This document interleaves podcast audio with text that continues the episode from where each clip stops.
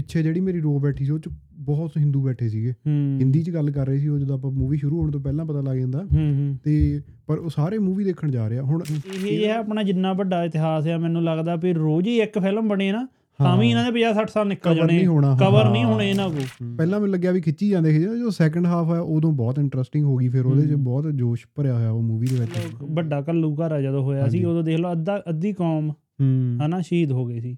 ਪਰ ਉੱਤੋਂ ਦੇਖ ਲਓ ਉੱਠ ਕੇ ਆਪਾਂ ਕਿੱਥੇ ਤੱਕ ਆਏ ਆ ਤੇ ਸਿੱਖਾਂ ਦੇ ਵਿੱਚ ਉਹ ਰਿਵਾਜ ਜਿਹਾ ਪੈ ਗਿਆ ਪੈ ਗਿਆ ਨਾ ਇੱਕ ਬੱਚਾ ਜਾਂ ਦੋ ਬੱਚਾ ਹਨਾ? ਹਾਂ। ਉਹ ਮੈਨੂੰ ਲੱਗਦਾ ਹੁੰਦਾ ਵੀ ਤਿੰਨ ਚਾਰ ਤਾਂ ਹੋਣੇ ਚਾਹੀਦੇ ਆ। ਨਾਲੇ ਸਪੈਸ਼ਲੀ ਜਿਹੜੇ ਬਾਹਰਲੇ ਆ। ਚੇਂਜ ਹੋ ਰਿਹਾ 1990 ਤੋਂ ਲੈ ਕੇ 2000 ਤੱਕ ਜਿੰਨੀਆਂ ਕੁ ਭਰੂਣ ਹੱਤਿਆਵਾਂ ਪੰਜਾਬ 'ਚ ਹੋਈਆਂ ਹਨਾ? ਹੁਣ ਦੇਖ ਲਓ ਆਪਣੇ ਸਰਕਲ ਦੇ ਵਿੱਚ ਕਿੰਨੇ ਕੁ ਮੁੰਡੇ ਹੋਣੇ ਆ ਜਿਨ੍ਹਾਂ ਨੂੰ ਵਿਆਹ ਕਰਾਉਣ ਲਈ ਕੁੜੀਆਂ ਨਹੀਂ ਲੱਭਦੀਆਂ। ਇਹ ਚੀਜ਼ਾਂ ਹੁੰਦੀਆਂ ਦੋ ਤਰ੍ਹਾਂ ਦੇ ਡਰ ਹੁੰਦੇ ਆ। ਹੂੰ। ਇੱਕ ਡਰ ਹੋਣਾ ਚਾਹੀਦਾ ਇੱਕ ਨਹੀਂ ਹੋਣਾ ਚਾਹੀਦਾ। ਪਹਿਲਾ ਡਰ ਤਾਂ ਇਹ ਹੁੰਦਾ ਕਿ ਕਹਿੰਦੇ ਆ ਕਿ ਨਿਆਣੇ ਸਾਡੇ ਹੁਣ ਅਲੱਗ ਹੋ ਗਏ। ਵਜ੍ਹਾ ਇਹਦੀ ਇਹ ਵੀ ਆ ਕਿ ਆਪ ਆਪ ਹੀ ਕਰਦੇ ਆ ਜਦੋਂ ਉਹਨੂੰ ਟੀਵੀ ਲਾ ਕੇ ਦੇਖਤਾ ਕਿ ਤੂੰ ਸਾਈਡ ਤੇ ਗੇਮ ਖੇਲੀ ਆ ਦੇਖ ਉਹ ਆਪ ਹੀ ਤੁਹਾਡੇ ਨਾਲ ਟੁੱਟ ਗਿਆ। ਹੂੰ ਕੁੜੀਆਂ ਕਹਿੰਦੀਆਂ ਵੀ ਸਾਨੂੰ ਉਹ ਅਧਿਕਾਰ ਦੇਣੇ ਚਾਹੀਦੇ ਆ ਉਹ ਕੋਈ ਬਾਲੇ ਚੰਗੇ ਨਹੀਂ ਹੈਗੇ। ਉਹ ਬੇਸਿਕਲੀ ਉਹ ਅਧਿਕਾਰ ਮੰਗ ਰਹੀਆਂ। ਆਪਣੇ ਪਿੰਡਾਂ ਦੇ ਵਿੱਚ ਹੁੰਦਾ ਨਾ ਕੋਈ ਲਫੰਡਰ ਜਾਂ ਮੁੰਡਾ ਕਦੇ ਕਿਸੇ ਪਿੰਡ 'ਚ ਜਾ ਕੇ ਚਪੇੜਾ ਖਾ ਲਈਆਂ ਕਿਸੇ ਕਿਸੇ ਮੋੜ ਤੇ ਚਪੇੜਾ ਖਾ ਲਈਆਂ। ਵੀ ਸਾਨੂੰ ਉਦਾਂ ਦੇ ਉਹ ਅਧਿਕਾਰ ਹੋਣ ਫੈਮਿਲੀਜ਼ਮ ਦੀ ਆੜ ਦੇ ਵਿੱਚ। ਸਮਝਿਆ ਨਹੀਂ ਮੈਂ ਤੁਸੀਂ। ਸਮਝ- ਤੂੰ clear- ਰਹਿਣ ਦਿਓ। ਨਹੀਂ ਨਹੀਂ ਤੂੰ ਮੈਂ- ਕਲੀਅਰ ਸਮਝ ਹਾਂਜੀ ਸਤਿ ਸ਼੍ਰੀ ਅਕਾਲ ਜੀ ਸਾਰਿਆਂ ਨੂੰ। ਪੋਡਕਾਸਟ ਵਿੱਚ ਸਾਰਿਆਂ ਦਾ ਸਵਾਗਤ ਹੈ। ਆਸ ਕਰਦੇ ਹਾਂ ਸਾਰੇ ਚੜ੍ਹਦੀ ਕਲਾ ਦੇ ਵਿੱਚ ਹੋਵੋਗੇ ਤੇ ਆਜੋ ਅੱਜ ਮਿਕਸ ਜਿਹੀਆਂ ਗੱਲਾਂ ਕਰਾਂਗੇ ਅਲੱਗ-ਅਲੱਗ ਟੌਪਿਕਾਂ ਦੇ ਉੱਤੇ। ਤੇ ਮੇਰੇ ਨਾਲ ਹੋਣਗੇ ਅਮਨ ਭਾਜੀ ਤੇ ਮਨ ਭਾਜੀ। ਭਾਈ ਸਤਿ ਸ਼੍ਰੀ ਅਕਾਲ। ਸਤਿ ਸ਼੍ਰੀ ਅਕਾਲ ਕੀ ਹਾਲ ਚਾਲ ਆ? ਵਧੀਆ ਜੀ ਵਧੀਆ। ਹੋਰ ਵੀਕਐਂਡ ਕਿੱਦਾਂ ਲੰਘਿਆ? ਵਿਕਟ ਵਧੀਆ ਸੀਗਾ। ਅੱਛਾ ਵਧੀਆ ਲੰਘਿਆ? ਹਾਂ ਠੀਕ ਐਨ ਵਧੀਆ। ਅੱਛਾ ਠੀਕ ਹੈ। ਫਿਰ ਮੂਵੀ ਸਟੋਰੀਆਂ ਦੇਖਦਾ ਸੀ ਮੂਵੀ ਮਾ ਵੀ ਦੇਖਣ ਗਏ ਹੋ ਸੀ। ਮੂਵੀ ਹਾਂਜੀ ਆਪਣੀ ਲੱਗੀ ਹੋਈ ਹੈ ਜਿਹੜੀ ਮਸਤਾਨੇ। ਉਹ ਤਾਂ ਮੈਂ ਟਿਕਟਾਂ ਦੇਖਦਾ ਸੀ ਵੀਕਐਂਡ ਤੇ ਹੂੰ। ਵੀਕਐਂਡ ਵਾਲੀਆਂ ਤਾਂ ਟਿਕਟਾਂ ਨਹੀਂ ਮਿਲਦੀਆਂ। ਹਾਂ। ਵੀਕਐਂਡ ਤੇ ਤਾਂ ਸਾਲਾ ਉਹ ਟੈਟ ਹੋ ਜਾਗਾ ਮੈਂ ਵੀਕਡੇ ਚ ਹੁਣ ਆਪਣੇ ਕੋਲ ਟਾਈਮ ਵੀ ਨਹੀਂ ਹੁੰਦਾ ਨਾ ਵੀਕਐਂਡ ਤੇ ਫੇ ਸਾਰੇ ਬੰਦੇ ਵਿਹਲੇ ਹੁੰਦੇ ਆ ਨਾ। ਹੂੰ ਉਹਦਾ ਵੀ ਯਾਰ, ਫ਼ਰਕ ਪੈ ਕਿੱਦਾਂ ਮੂਵੀ ਕਿੱਦਾਂ ਉਹਦਾ ਵਧੀਆ। ਮੂਵੀ ਵਧੀਆ ਬਣਾਈ ਆ ਹਾਂਜੀ। ਨਵਾਂ ਜਿਹਾ ਕਨਸੈਪਟ ਲੈ ਕੇ ਆਏ ਐਤਕੀ ਹਨਾ। ਤੇ ਡਿਫਰੈਂਟ ਜਿਹਾ ਕੀਤਾ ਕੁਝ ਤੇ ਆਪਣੇ ਸਿੱਖੀਜ਼ਮ ਤੇ ਬਣਾਈ ਆ। ਤੇ ਵਧੀਆ ਬਣ- ਬਣਾਈ ਮੂਵੀ ਤਾਂ। ਇਹ ਵਾਲੀ ਜਿਹੜੀ ਵਿੱਚ ਮੂਵੀ ਦੇ ਵਿੱਚ ਭੰਡਾਂ ਵਾਲੀ ਹਨਾ ਗੱਲ। ਕੀਤੀ ਆ ਇਹ ਮੈਂ ਹੰਨੇ ਹੰਨੇ ਪਾਸ਼ਾ ਉਹ ਪਈ ਕਿਤਾਬ ਹਨਾ। ਉਹ ਉਹਦੇ ਵਿੱਚ ਮੈਂ ਪੜ੍ਹੀ ਸੀ ਇਹ। ਕਿਤਾਬ ਦੇ ਵਿੱਚ ਤਾਂ ਜਿੱਦਾਂ ਦੋ ਤਿੰਨ ਕੁ ਪੰਨਿਆਂ ਦਾ ਹੀ ਇਹ। ਸਾਰਾ ਜੋ ਵੀ ਹਨਾ ਘਟਨਾ। ਘਟੀ ਸੀਗੀ। ਠੀਕ ਹੈ ਪਰ ਇਹਦੇ ਵਿੱਚ ਮੂਵੀ ਦੇਖ ਲਓ ਫੇਰ ਵੀ ਉਹਨੇ 2 ਘੰਟੇ ਦੀ ਬਣਾਤੀ ਕਿ ਨਹੀਂ ਹਾਂ ਹਾਂ ਨਾ? ਬਣਾਤੀ। ਹੂੰ ਤੇ ਹੁਣ ਤੁਸੀਂ ਦੇਖ ਕੇ ਆਏ ਆ ਕਿੰਨਾ ਕੁ ਸਿੱਖੀਜ਼ਮ ਬਾਰੇ ਕਿੰਨਾ ਉਹਦੇ ਵਿੱਚ ਆ ਕਹਿੰਦੇ ਭੰਡਾ ਭੁੰਡਾ ਦਾ ਰਿਵਿਊ ਦੇਖੇ ਮੈਂ ਹਜੇ ਦੇਖਣ ਜਾਣੀ ਆ ਹਾਂ ਸਿੱਖੀਜ਼ਮ ਬਾਰੇ ਇਹੀ ਆ ਵੀ ਨਾ ਉਹਦੇ ਚ ਦਿਖਾਇਆ ਹੈਗੇ ਤਾਂ ਸਿੱਖੀਜ਼ਮ ਬਾਰੇ ਤਾਂ ਜਿੱਦਾਂ ਲਾਸਟ ਤੇ ਆਉਂਦਾ ਉਹ ਤਾਂ ਜਿਹੜਾ ਹੂੰ। ਸੈਕੰਡ ਹਾਫ ਆ ਉਹਦੇ ਚ ਥੋੜਾ ਹੂੰ ਹੂੰ। ਹੈਗਾ ਨਾ। ਪਹਿਲਾਂ ਤਾਂ ਕਿਉਂਕਿ ਫਸਟ ਹਾਫ ਜੇ ਮੈਂ ਮਤਲਬ ਆਪਣਾ ਸਹੀ ਓਪੀਨੀਅਨ ਦਵਾਂ ਮੈਂ ਤਾਂ ਪਹਿਲਾਂ ਜਦੋਂ ਹਾਫ ਫਸਟ ਹਾਫ ਚ ਮੈਨੂੰ ਲੱਗਦਾ ਸੀ ਵੀ ਸਟੋਰੀ ਖਿੱਚੀ ਜਾਂਦੇ ਆ ਜ਼ਿਆਦਾ ਹਨਾ। ਹੂੰ ਹੂੰ ਵੀ ਸਿੱਖੀਜ਼ਮ ਕਰਕੇ ਦੇਖਣ ਗਏ ਆਪਾਂ ਮੂਵੀ ਹਨਾ। ਹੂੰ ਪਰ ਉਹ ਚ ਸਿੱਖੀਜ਼ਮ ਦਾ ਕੁਝ ਆਇਆ ਨਹੀਂ ਜ਼ਿਆਦਾ ਹੂੰ ਫਸਟ ਹਾਫ ਦੇ ਵਿੱਚ ਕਿਉਂਕਿ ਹੂੰ। ਉਹੀ ਜਿਹੜੇ ਉਹ ਆਰਟਿਸਟ ਲਏ ਹੋਏ ਉਹਨਾਂ ਨੇ। ਉਹ ਆਰਟਿਸਟ ਨਹੀਂ ਉਹਦੇ ਵਿੱਚ ਭੰਡ। ਜਿਹੜੇ ਨੇ ਹੂੰ ਨਟ ਨਟੰਕੀ ਕਰਨੀ ਉਹਨਾਂ ਨਾਟਕ ਖੇਡਣਾ ਹੁੰਦਾ ਨਾ। ਤੇ ਉਹ ਨਕਲੀ ਸਿੱਖ ਬਣਨਾ ਹੁੰਦਾ ਉਹਨਾਂ ਨੇ ਐਕਚੁਅਲੀ ਤੇ ਉਹ ਮਤਲਬ ਪਹਿਲਾਂ ਮੈਨੂੰ ਲੱਗਿਆ ਵੀ ਖਿੱਚੀ ਜਾਂਦੇ ਸੀ ਜੋ ਸੈਕੰਡ ਹਾਫ ਆ ਉਦੋਂ ਬਹੁਤ ਇੰਟਰਸਟਿੰਗ ਹੋ ਗਈ ਫਿਰ ਉਹਦੇ 'ਚ। ਬਹੁਤ ਜੋਸ਼ ਭਰਿਆ ਹੋਇਆ ਉਹ ਮੂਵੀ ਦੇ ਵਿੱਚ।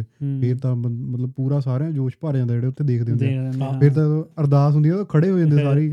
ਉਹ ਵੀਡੀਓ ਤਾਂ ਆਪਾਂ ਦੇਖਣ ਨੂੰ ਮਿਲਦੀ ਆ ਨਾ ਸਿਨੇਮੇ ਦੇ ਵਿੱਚ ਹਾਂ। ਉਹਦਾ ਜਿਹੜਾ ਬੰਦਾ ਫਿਲਮ ਦੇਖਦਾ ਉਹ ਚ ਤਾਂ ਜੋਸ਼ ਆਉਣਾ ਆਉਣਾ ਆ ਹੂੰ ਜਿਹੜਾ ਬੰਦਾ ਵੀਡੀਓ ਦੇਖਦਾ ਉਹਦੇ ਵਿੱਚ ਵੀ ਜੋਸ਼ ਆ ਜਾਂਦਾ ਹਾਂ ਹਿਸਟਰੀ ਆਪਣੀ ਹੈ ਇਦਾਂ ਦੀ ਹੂੰ। ਸਿੱਖੀਜ਼ਮ ਦੀ ਜਿਹੜੀ ਹਿਸਟਰੀ ਆ ਵੀ ਮਤਲਬ ਉਹ ਜੰਗਲਾਂ 'ਚ ਰਹਿ ਕੇ ਹਨਾ ਘੋੜਿਆਂ ਦੀਆਂ। ਕਾਠੀਆਂ ਤੇ ਹੀ ਸੌਂ ਕੇ। ਕਿੱਦਾਂ ਉਹ ਮਤਲਬ ਉਹ ਮੁਗਲ ਸੈਨਾਵਾਂ ਨਾਲ ਲੜਦੇ ਹੁੰਦੇ ਸੀਗੇ ਹਨਾ। ਤੇ ਉਹਨਾਂ ਤੋਂ ਆਪਣੀਆਂ ਧੀਆਂ ਧਿਆਣੀਆਂ ਬਚਾਉਂਦੇ ਹੁੰਦੇ ਸੀਗੇ ਹੂੰ। ਹਿੰਦੁਸਤਾਨ ਦੀਆਂ। ਜੋ ਵੀ ਉਹ ਲੁੱਟ ਕੇ ਲੈ ਕੇ ਸੀ ਹੋਰ ਜੋ ਖਜ਼ਾਨਾ ਲੁੱਟ ਕੇ ਲੈ ਕੇ ਜੋ ਵੀ ਸਾਰਾ। ਤੇ ਉਹ ਸਾਰਾ ਬਚਾਉਂਦੇ ਸੀ ਤੇ ਉਹ ਫਿਰ ਜੋਸ਼ ਤਾਂ ਭਰ ਜਾਂਦਾ ਬੰਦੇ 'ਚ। ਉਦੋਂ ਹੂੰ। ਇੱਕਦਮ। ਉਹੀ ਨਾਦਰ ਸ਼ਾਹ ਜ਼ਕਰੀਆ ਖਾਨ ਹਨਾ ਦੇਖ ਲਓ ਉਹ ਵਾਲੀਆਂ ਸਾਰੀਆਂ ਸਟੋਰੀਆਂ ਸੀ ਕਿੱਦਾਂ ਵੀ ਉਹਨਾਂ ਨੇ ਸਿੱਖਾਂ। ਦੇ ਸਿਰਾਂ ਦੇ ਮੁੱਲ ਹਨਾ ਪਾਏ ਸੀ ਉਹਨਾਂ ਟਾਈਮਾਂ ਦੇ ਹਾਂਜੀ ਵਿੱਚ। ਹਾਂਜੀ ਤੇ ਦੇਖ ਲਓ ਇੰਨੀ ਡੂੰਗੀ ਫਿਲਮ ਬਣਾਉਣੀ ਵੀ ਇੱਕ ਰਿਸਕ ਹੀ ਹੈ ਇੱਕ ਤਰ੍ਹਾਂ ਦਾ। ਹਨਾ ਰਿਸਕ ਲਿਆ ਹੈ। ਹੁਣੀ। ਪਰ ਇਨਵੈਸਟਮੈਂਟ ਦੇ ਉੱਤੇ ਕਿੱਡਾ ਰਿਸਕ ਆ। ਵੀ ਪਤਾ ਨਹੀਂ ਚੱਲੂ ਪਤਾ ਨਹੀਂ ਨਹੀਂ ਹਨਾ। ਹੂੰ ਹੂੰ। ਵੀ ਇਹ ਵੀ ਹੋ ਸਕਦਾ ਸੀਗਾ ਵੀ ਉਹ ਸੋਚਦੇ ਵੀ ਇਕੱਲੇ ਸਿੱਖੀ ਦੇਖਣ ਜਾਣਗੇ ਮੂਵੀ ਕਿਉਂਕਿ ਆਡੀਅנס ਜਦੋਂ ਆਪਾਂ ਕੋਈ ਮੂਵੀ ਬਣਾਉਂਦੇ ਆ ਉਹਨੂੰ ਹਰ ਤਰ੍ਹਾਂ ਦੀ ਆਡੀਅנס ਚਾਹੀਦੀ ਆ। ਤਾਂ ਮੂਵੀ ਸਕਸੈਸਫੁਲ ਹੁੰਦੀ ਆ ਨਾ। ਕੱਲੇ ਸਿੱਖੀ ਆਪਾਂ ਦੇ ਕਰੀਏ ਵੀ ਕੱਲੇ ਸਿੱਖ ਦੇਖਣ ਚਲੇ ਜਾਂਦੇ ਤਾਂ ਮੂਵੀ ਚੱਲਣੀ ਸੀ। ਨਹੀਂ ਫਿਰ ਇਦਾਂ ਨਹੀਂ ਹੁੰਦਾ। ਫਿਰ ਉਹੀ ਦੂਜੇ ਆਡੀਅנס ਰਹਿ ਜਾਂਦੀ ਨਾ। ਰਹਿ ਜਾਂਦੀ ਆ ਪਰ ਇਹ ਮੂਵੀ ਦੀ ਮੈਂ ਅਪਰੀਸ਼ੀਏਟ ਕਰਦਾ ਵੀ ਸਾਰੇ ਲੋਕਾਂ ਨੇ ਬਹੁਤ ਦੇਖੀ ਆ। ਉਹੀ ਮੈਂ ਆਨਲਾਈਨ ਰਿਵਿਊ ਦੇਖ ਰਿਹਾ ਸੀ ਕਿ ਮੂਵੀ ਦੇਖਣ ਦਾ ਸਬਬ ਨਹੀਂ ਬਣਿਆ। ਚਲੋ ਹਨਾ। ਕੰਮਾਂ ਕਾਰਾਂ 'ਚ ਬੀਜ਼ੀ ਸੀਗੇ। ਤੇ ਜਾਣੀ ਕਿ ਲੋਕ ਕਈ ਇਸ ਗੱਲੋਂ ਨਾਰਾਜ਼ ਸੀਗੇ ਵੀ ਸਿੱਖਾਂ ਦੀ ਜਿੰਨੀ ਹਨਾ ਚਲੋ ਚੜ੍ਹਾਈ ਕੀਤੀ ਉਹ ਵੀ। ਟਾਈਮ ਥੋੜਾ ਦਿੱਤਾ ਮੈਂ ਕਿਹਾ ਚਲੋ ਲੋਕਾਂ ਨੂੰ ਇਹ ਸਮਝ ਆਉਣ ਲੱਗੀ ਵੀ ਹਨਾ ਵੀ। ਹੋਰ ਲੋਕ ਦੇਖਣਾ ਚਾਹੁੰਦੇ ਆ ਸਿੱਖਾਂ ਦੇ। ਕਿਰਦਾਰ ਨੂੰ ਹਨਾ ਜਾਂ ਉਹਨਾਂ ਸਿੰਘਾਂ ਦੇ ਕਿਰਦਾ- ਕਿਰਦਾਰ ਨੂੰ ਕਿਦਾਂ ਉਹ ਉਹਨਾਂ ਟਾਈਮਾਂ ਦੇ ਵਿੱਚ ਲੜੇ ਸੀ ਵੀ ਜਾਣੀ ਕਿ ਲੋਕਾਂ ਦੇ ਵਿੱਚ ਚਾਹ ਹੈਗੀ ਆ ਵੀ ਦੇਖੀਏ ਬਿਲਕੁਲ ਹੁਣ। ਮੇਰੇ ਪਿੱਛੇ ਮੈਂ ਦੇਖਦਾ ਸੀ ਉਦੋਂ ਤਾਂ ਥੀਏਟਰ ਸਾਰਾ ਹੀ ਭਰਿਆ ਹੋਇਆ ਸੀ ਨਾ ਆਪਣੇ ਤੇ ਬ੍ਰੈਂਪਟਨ ਵਾਲੇ ਸਾਰੇ ਕਿਤੇ ਟਿਕਟ ਮਿਲਣੀ ਨਹੀਂ ਰਹੀ ਤੇ ਚਲੋ ਪਿੱਛੇ ਜਿਹੜੀ ਮੇਰੀ ਰੋ ਬੈਠੀ ਸੀ ਉਹ ਚ ਬਹੁਤ ਹਿੰਦੂ ਬੈਠੇ ਸੀਗੇ ਹਿੰਦੀ ਚ ਗੱਲ ਕਰ ਰਹੇ ਸੀ ਉਹ ਜਦੋਂ ਆਪਾਂ ਮੂਵੀ ਸ਼ੁਰੂ ਹੋਣ ਤੋਂ ਪਹਿਲਾਂ ਪਤਾ ਲੱਗ ਜਾਂਦਾ ਤੇ ਪਰ ਉਹ ਸਾਰੇ ਮੂਵੀ ਦੇਖਣ ਜਾ ਰਿਹਾ ਹੁਣ। ਇਹਦਾ ਮੈਂ ਤੁਹਾਨੂੰ ਦੱਸਣਾ ਵੀ ਆਪਣੇ ਸਾਊਥ ਇੰਡੀਆ 'ਚ ਬਹੁਤ ਚੱਲੀ ਹੈ ਮੂਵੀ ਮੈਂ ਮੈਂ ਦੇਖਿਆ ਹਾਂ। ਡਬ ਕੀਤੀ ਆ ਹਾਂ ਬਹੁਤ ਉਥੋਂ ਰੈਵਨਿਊ। ਆਇਆ ਵਾ ਉਹੀ ਆ ਨਾ ਆਪਾਂ ਮੈਨੂੰ ਲੱਗਦਾ ਪਹਿਲੇ ਵੀ ਫਿਲਮਾਂ ਤੇ ਕਰ ਹਟੇ ਪੋਡਕਾਸਟ ਹਨਾ। ਤੁਸੀਂ ਕੰਟੈਂਟ ਕੀ ਦਿਖਾਲਣਾ ਹਨਾ ਉਹ। ਤੁਹਾਨੂੰ ਮਾਰਕੀਟ ਤਲਾਸ਼ਣੀ ਪੈਂਦੀ ਆ ਵੀ ਉਹ ਮਾਰਕੀਟ ਹੈਗੀ ਆ। ਤੇ ਇਹ ਜਿਹੜਾ ਆਪਣਾ ਜਿੰਨਾ ਵੱਡਾ ਇਤਿਹਾਸ ਆ ਮੈਨੂੰ ਲੱਗਦਾ ਵੀ ਰੋਜ਼ ਹੀ ਇੱਕ ਫਿਲਮ ਬਣੇ ਨਾ ਤਾਂ ਵੀ ਇਹਨਾਂ ਦੇ 50 60 ਸਾਲ ਨਿਕਲ ਜਾਣੇ ਕਵਰ। ਨਹੀਂ ਹੋਣੇ ਇਹਨਾਂ ਕੋ। ਇੰਨਾ ਯਾਨੀ ਕਿ ਕੰਟੈਂਟ ਸਿੱਖੀਜ਼ਮ ਦੇ ਵਿੱਚ ਪਿਆ ਆ। ਉਹ ਚਲੋ ਗੱਲ ਅਲੱਗ ਆ ਕਿ ਉਹਨਾਂ ਨੇ ਕੀ ਕਰੈਕਟਰ ਕਿਹੜੇ ਦਿਖਾਲਣੇ ਆ ਉਹਨਾਂ ਚ ਥੋੜੀ ਆਪਾਂ ਨੂੰ ਮਰਿਆਦਾ ਜਿਹੜੀ ਹੁੰਦੀ ਆ ਆਪਣੇ ਹਨਾ ਸਿੱਖ। ਧਰਮ ਦੇ ਵਿੱਚ ਕਿ ਆਪਾਂ ਗੁਰੂ ਸਾਹਿਬ ਨੂੰ ਨਹੀਂ ਦਿਖਾਲ ਸਕਦੇ। ਚਲੋ ਛੋਟੇ ਸਾਹਿਬਜ਼ਾਦਿਆਂ ਵਾਲੀ ਜਿਹੜੀ ਆਈ ਸੀਗੀ ਮੈਨੂੰ ਤਾਂ ਉਹ ਵੀ ਠੀਕ ਨਹੀਂ ਲੱਗੀ ਵੀ ਸ਼ਾਇਦ ਨਹੀਂ ਦਿਖਾਲਦੇ ਤਾਂ ਠੀਕ ਰਹਿੰਦਾ ਹਨਾ। ਕਿਉਂ ਹੋਰ ਕੰਟੈਂਟ ਬਾਬਾ ਬੰਦਾ ਸਿੰਘ ਬਹਾਦਰ ਦਿਖਾਲ ਦਿੰਦੇ ਹਨਾ। ਹੁਣ ਮਹਾਰਾਜਾ ਰਣਜੀਤ ਸਿੰਘ ਦਾ ਮਿਸਲਾਂ ਦਾ ਇਤਿਹਾਸ ਕਿੰਨਾ ਪਿਆ ਬਹੁਤ ਪਿਆ। ਹਨਾ ਉਹ ਦਿਖਾਲ ਸਕਦੇ ਆ। ਹਨਾ ਉੱਤੇ ਉੱਤੇ ਤਾਂ ਨਹੀਂ ਕੋਈ ਮਨਾਹੀ ਹੈਗੀ ਉੱਤੇ ਤਾਂ। ਐਸਜੀਪੀਸੀ ਨੂੰ ਵੀ ਕੋਈ ਐਦਾਂ ਦੀ ਹੋਣੀ ਨਹੀਂ ਚਾਹੀਦੀ ਹਨਾ ਹਾਂਜੀ ਹਾਂਜੀ ਸੋ ਆਪਣਾ ਕੰਟੈਂਟ ਬਹੁਤ ਪਿਆ ਹੈ ਇਦਾਂ ਦੀਆਂ ਹੋਰ ਫਿਲਮਾਂ ਹੂੰ। ਮੈਨੂੰ ਲੱਗਦਾ ਆਉਣੀਆਂ ਚਾਹੀਦੀਆਂ ਹਨਾ ਨਹੀਂ। ਬਣਨੀਆਂ ਚਾਹੀਦੀਆਂ ਹਾਂ ਇੱਕ ਉਹ ਮੈਂ ਛੋਟਾ ਜਿਹਾ ਟ੍ਰੇਲਰ ਦੇਖਦਾ ਸੀਗਾ ਨਾ ਉਹਦੇ ਵਿੱਚ ਹੀ ਸੀਗੀ ਛੋਟਾ ਜਿਹਾ ਜਵਾਕ ਹੂੰ। ਗੱਤਕਾ ਕਰ ਰਿਹਾ ਆ ਤੇ ਨਾਲ ਉਹਦੇ ਆਈ ਗੈਸ ਫਾਦਰ ਸੀਗਾ ਨਾ ਉਹਨੂੰ ਹੂੰ। ਜੋਸ਼ ਭਰ ਰਿਹਾ ਆ ਹੂੰ। ਤੇ ਮੈਂ ਸੋਚ ਰਿਹਾ ਸੀ ਮੈਂ ਕਿਹਾ ਉਹਨਾਂ ਟਾਈਮਾਂ 'ਚ ਦੇਖ ਲਓ ਜੰਗਲਾਂ ਦੇ ਵਿੱਚ ਹੂੰ। ਘਰ ਦੇ ਕਹਿ ਰਹੇ ਵੀ ਤੂੰ ਆਪਣਾ ਹਨਾ ਇਹ ਤਲਵਾਰਬਾਜੀ ਸਿੱਖ ਹਥਿਆਰ ਯੂਜ਼ ਕਰਨੇ ਸਿੱਖ ਹੂੰ। ਮੈਂ ਕਿਹਾ ਅੱਜ ਦੇ ਜਵਾਕ ਨੂੰ ਕਹੀ ਓਏ ਓਏ ਫੂਕ ਨਾ ਮਾਰ ਲੈ ਮੂੰਹ 'ਚ ਦੇਖੀ ਦੇਖੀ ਧਿਆਨ ਨਾ ਖਾਈ ਹਾਂ ਹਨਾ ਵੀ ਆਪਣੇ ਸੱਟ ਨਾਲ ਲਵਾ ਨਹੀਂ ਹਾਂ, ਇਦਾਂ। ਚੱਲਦਾ ਆ ਹਾਂ। ਉਦੋਂ ਦੇਖ ਲਓ ਸਿੰਘ ਕਿੰਨੀ ਚੜ੍ਹਦੀ ਕਲਾ ਦੇ ਵਿੱਚ ਸੀ ਹਾਂ ਜਿਹੜੇ ਨਿੱਕੇ ਨਿੱਕੇ ਜਵਾਕਾਂ ਨੂੰ ਆਪਣੀਆਂ ਘੋੜ ਸਵਾਰੀਆਂ ਤੇ ਤਲਵਾਰਬਾਜ਼ੀਆਂ ਸਿਖਾਉਂਦੇ ਸੀਗੇ ਹੂੰ। ਹੂੰ ਕਿਉਂਕਿ ਸਿੱਖ ਦਾ ਕਿਰਦਾਰ ਬਹੁਤ ਉੱਚਾ ਆ ਇਹ ਦੇਖਿਆ ਇਹ ਵੀ ਬਹੁਤ ਹੂੰ। ਉੱਚਾ ਆ ਅਗਰ ਕਿਰਦਾਰ ਉੱਚ ਇਹ ਤਾਂ ਗੱਲ ਹੈ ਹਾਂ ਹੂੰ। ਇੱਕ ਮੈਂ ਤੇ ਐਡ ਆਨ ਕਰਦਾ ਹਾਂ ਜਿੱਦਾਂ ਆਪਣੇ ਕਈ ਹੈਗੇ ਆ ਜਿਹੜੇ ਹਿਸਟੋਰੀਅਨ ਆ ਜਾਂ ਹੁਣ ਅੱਜ ਕੱਲ ਜਿਹੜੇ ਸਹੀ ਸੋਚ ਰੱਖਦੇ ਆ ਨਾ ਉਹ। ਇਸ ਤੇ ਟੌਪਿਕ ਤੇ ਗੱਲ ਕਰਦੇ ਆ ਵੀ ਸਿੱਖਾਂ ਦੀ ਹੋਂਦ ਖਤਮ ਹੋ ਜੂਗੀ ਹੂੰ ਜਾਂ ਇਦਾਂ ਕੁਝ ਇਦਾਂ ਦੀਆਂ ਗੱਲਾਂ ਸੁਣਨ ਚ ਆਉਂਦੀਆਂ। ਤੇ ਆਪਾਂ ਜੇ ਪਿਛਲੀ ਹਿਸਟਰੀ ਦੇਖੀਏ ਤਾਂ ਉਹ ਤੋਂ ਆਪਾਂ ਨੂੰ ਇਹ ਪਤਾ ਲੱਗਦਾ ਵੀ ਸਿੱਖਾਂ ਦੀ ਹੋਂਦ ਕਦੇ ਨਹੀਂ ਖਤਮ ਹੋਣੀ। ਜਦੋਂ ਆਪਣੇ 20 20 40 40 ਹਜ਼ਾਰ ਸਿੱਖ ਇਕੱਠੇ ਇੱਕ ਇੱਕ ਦਿਨ ਚ ਇੱਕ ਇੱਕ ਜੰਗ ਦੇ ਵਿੱਚ ਸ਼ਹੀਦ ਕੀਤੇ ਗਏ। ਜਾਂ ਸਿੱਖਾਂ ਦੀ ਹੋਂਦ ਉਦੋਂ ਨਹੀਂ ਖਤਮ ਹੋਈ ਉਦੋਂ ਹੁਣ। ਕਿੱਦਾਂ ਹੋ ਜੂਗੀ। ਉਹ ਤਾਂ ਹੈ ਹੀ ਮੁੱਠੀ ਭਰ ਸੀਗੇ ਸਿੱਖ। ਉਦੋਂ ਇੰਨੀ ਵੱਧ ਸੰਖਿਆ ਦੇ ਵਿੱਚ ਨਾ। ਗਿਣਤੀ ਦੇ ਵਿੱਚ ਸਿੱਖਾਂ ਦਾ ਉਹ ਹੁੰਦਾ। ਸੀ ਸ਼ਹੀਦੀਆਂ ਪਾਉਂਦੇ ਸੀਗੇ ਉਦੋਂ ਨਹੀਂ ਖਤਮ ਹੋਏ ਤਾਂ ਹੁਣ। ਕਿੱਦਾਂ ਹੋ ਸਕਦੇ ਆ ਵੱਡਾ ਕੱਲੂ ਵੱਡਾ ਕੱਲੂ ਘਰ ਜਦੋਂ ਹੋਇਆ ਸੀ। ਉਦੋਂ ਦੇਖ ਲਓ ਅੱਧਾ ਅੱਧੀ ਕੌਮ ਹੂੰ ਹਨਾ ਸ਼ਹੀਦ ਹੋ ਗਈ ਸੀ ਪਰ। ਉੱਤੋਂ ਦੇਖ ਲਓ ਉੱਠ ਕੇ ਆਪਾਂ ਕਿੱਥੇ ਤੱਕ ਆਏ ਆ। ਤੇ ਉਦਾਂ ਹੈਗੀ ਤਾਂ ਕੰਸਰਨਿੰਗ ਗੱਲ ਆ ਵੀ ਆਪਣੇ ਸਿੱਖਾਂ ਦੇ ਵਿੱਚ ਉਹ ਰਿਵਾਜ ਜਿਹਾ ਪੈ ਗਿਆ ਪੈ ਗਿਆ ਨਾ ਇੱਕ ਬੱਚਾ ਜਾਂ ਦੋ ਬੱਚਾ ਹਨਾ? ਹਾਂ। ਉਹ ਮੈਨੂੰ ਲੱਗਦਾ ਹੁੰਦਾ ਵੀ ਤਿੰਨ ਚਾਰ ਤਾਂ ਹੋਣੇ ਚਾਹੀਦੇ ਆ ਨਾਲੇ ਸਪੈਸ਼ਲੀ ਜਿਹੜੇ ਬਾਹਰਲੇ ਆ। ਉਹ ਇਕੱਲੇ ਉਹ ਇਦਾਂ ਮਤਲਬ ਉਹ ਤਾਂ ਮੈਂ ਕਹਿੰਦਾ ਵੀ ਸਾਰਿਆਂ ਦੇ ਹੀ ਇਦਾਂ ਹੋਣਾ ਚਾਹੀਦਾ ਹਰ ਜਗ੍ਹਾ ਤੇ ਨਾ ਕਿਉਂਕਿ ਉਹਦੇ ਨਾਲ ਕੀ ਆ ਰਿਸ਼ਤੇ ਵੀ ਹੋ ਗਏ ਮਤਲਬ ਲਿਮਿਟਿਡ ਹੋ ਗਏ ਲਿਮਿਟਡ। ਹੋ ਗਏ ਹਾਂ। ਇੱਕ ਦੋ ਜਵਾਕ ਨਾਲ ਕੀ- ਇੱਕ ਜਵਾਕ ਸਾਡਾ ਉਰੇ ਪਰੇ ਹੋ ਗਿਆ। ਹਨਾ ਫੇ ਮਾੜਾ ਮੋਟਾ ਅੱਖਾਂ ਮੂਹਰੇ ਦੀਦਾ ਨਹੀਂ ਕਿਤੇ ਗਿਆ ਉਹ ਤੋੜ ਲੱਗੀ ਰਹੇ ਤਿੰਨ ਚਾਰ ਹੋਣ ਕਹਿਣਾ ਕੋਈ ਨਾ ਉਹ ਆਪਾਂ ਇਹਦੀ ਬੈਸਟ। ਐਗਜ਼ਾਮਪਲ ਇਹ ਆ ਵੀ ਪਹਿਲਾਂ ਹੁੰਦਾ ਨਹੀਂ ਸੀ ਆਪਣੇ ਨਾਨਕਿਆਂ ਦੇ ਕਿੰਨੇ ਹੁੰਦੇ ਸੀ ਆਪਣੇ ਮਾਮੇ ਹਨਾ। ਮਾਮੇ ਮਾਸੀਆਂ ਕਿੰਨੇ ਹੁੰਦੇ ਸੀ? ਮਤਲਬ ਪਹਿਲਾਂ ਨਾਨਕੇ ਜਾਣਾ ਛੁੱਟੀਆਂ 'ਚ ਕਦੇ ਉਹ ਘਰ ਕਦੇ ਉਹ ਘਰ ਹਨਾ। ਕਿਉਂਕਿ ਸਾਰਿਆਂ ਨੇ ਬਾਅਦ ਚ ਆਪਦੇ ਆਪਦੇ ਵੰਡ ਲੈਂਦੇ ਹਨਾ? ਤੇ ਕਦੇ ਇੱਧਰ ਕਦੇ ਉੱਧਰ ਕਦੇ ਉਹ ਵਾਲੀ ਮਾਮੀ ਕੋਲ ਕਦੇ ਉਹ ਵਾਲੀ ਮਾਮੀ ਕੋਲ ਫੇ ਕਦੇ ਉਹ ਮਾਸੀ ਕੋਲ ਕਦੇ ਉਹ ਮਾਸੀ ਕੋਲ। ਤੇ ਕਿੰਨੇ ਹੁੰਦੇ ਸੀਗੇ ਹਨਾ? ਹੁਣ ਕੀ ਹੁਣ ਤਾਂ ਹੈ ਹੀ ਨਹੀਂ ਜਵਾਕਾਂ ਦੇ। ਹੁਣ ਜੇ ਆਪਾਂ ਲਿਮਿਟਡ ਹੋ ਗਏ ਉਦੋਂ ਬਾਅਦ ਆਪਣੀ ਜਨਰੇਸ਼ਨ 'ਚ ਘੱਟ ਨੇ। ਗਾਹਾਂ ਤਾਂ ਉਦੋਂ ਵੀ ਘੱਟ ਨੇ। ਗਾਹਾਂ ਉਹਨਾਂ ਦੇ ਜਵਾਕ ਕਿਹਦੇ ਕੋਲ ਜਾਣਗੇ ਤੇ ਕਿਹਦੇ ਨਾਲ ਮਿਲਣਗੇ ਵਰਤਣਗੇ ਜਦ ਰਿਸ਼ਤੇਦਾਰੀ ਨਹੀਂ ਆਪਾਂ। ਗਾਹਾਂ ਹੋਏ ਹਨਾ ਜਿੱਦਾਂ ਹੁਣ ਆਪਾਂ ਨੂੰ ਪੁਰਾਣੇ ਜਿੱਦਾਂ ਬੰਦੇ ਆ ਬਾਬੇ। ਦਾਦੇ ਆ ਉਹਨਾਂ ਦਾ ਸੁਣਨ ਨੂੰ ਮਿਲਦਾ ਕਿ ਕਿੰਨੇ ਭੈਣ ਭਰਾ ਆ ਉਹਨਾਂ ਹੂੰ, 10 ਹੂੰ। ਜਾਂ 12 ਐਦਾਂ। ਸੁਣਨ ਨੂੰ ਮਿਲਦਾ। ਉਹ ਦੇਖ ਕੇ ਆਪਾਂ ਨੂੰ ਲੱਗਦਾ ਕਿ ਯਾਰ ਇੰਨੇ ਐਦਾਂ ਪਰ ਉਸ। ਟਾਈਮ ਦੇਖ ਲਓ ਸੀਗਾ ਐਦਾਂ ਨਾਲੇ ਇੰਡੀਆ ਵਾਲਿਆਂ ਦਾ ਬਹਾਨਾ ਹੁੰਦਾ ਨਾ ਚਲੋ ਇੰਡੀਆ ਵਾਲਿਆਂ ਨਹੀਂ ਕਹਿ ਸਕਦੇ ਪੰਜਾਬ ਵਾਲਿਆਂ ਦਾ ਹਨਾ ਵੀ ਉਹ ਸਾਡਾ ਤਾਂ ਇੱਕ ਪੜ ਜਵੇ ਉਹੀ ਬਹੁਤ ਆ ਦੋ ਪੜ ਜਾਣ ਉਹੀ ਬਹੁਤ ਆ ਹਨਾ। ਚਲੋ ਉਹਨਾਂ ਦੀ ਆਪਾਂ ਮਜਬੂਰੀ ਨਹੀਂ ਕਹਿ ਸਕਦੇ ਉਹਨੀ ਵੀ। ਆਪਣਾ ਚਲੋ ਆਪਣੀ ਸ਼ਾਲੀ ਸੋਸ਼ਲ ਲਾਈਫ ਦੇਖਣੀ ਹੁੰਦੀ ਹੈ ਨਾ ਆਪਣਾ ਫਾਈਨੈਂਸ਼ੀਅਲ ਸਿਚੁਏਸ਼ਨ ਦੇਖਣੀ ਹੁੰਦੀ ਆ। ਪਰ ਇੱਕ ਗੱਲ ਇਹ ਵੀ ਹੈ ਹਨਾ ਗੁਰਬਾਣੀ ਦੇ ਵਿੱਚ ਕਹਿੰਦੇ ਵੀ ਜਿਹਨੇ ਦਿੱਤਾ ਆ ਉਹ ਖਾਣ ਨੂੰ ਵੀ ਦਊਗਾ ਜਿਹਨੇ ਜਵਾਕ ਹਾਂ। ਦਿੱਤੇ ਉਹ। ਪਰ ਬਾਹਰਲਿਆਂ ਕੋ ਇਹ ਬਹਾਨਾ ਨਹੀਂ ਹੋਣਾ ਚਾਹੀਦਾ ਵੀ ਇੰਨਾ ਇੱਕੋ ਹੀ ਪੜ ਜਵੇ ਅਸੀਂ ਇਹਨੂੰ ਰੋਟੀ ਖਿਲਾ ਲਈਏ ਕਿਉਂ ਇੱਥੇ ਤਾਂ ਸਰਕਾਰ ਦੇਈ ਜਾਂਦੀ ਹੈ ਹਨਾ।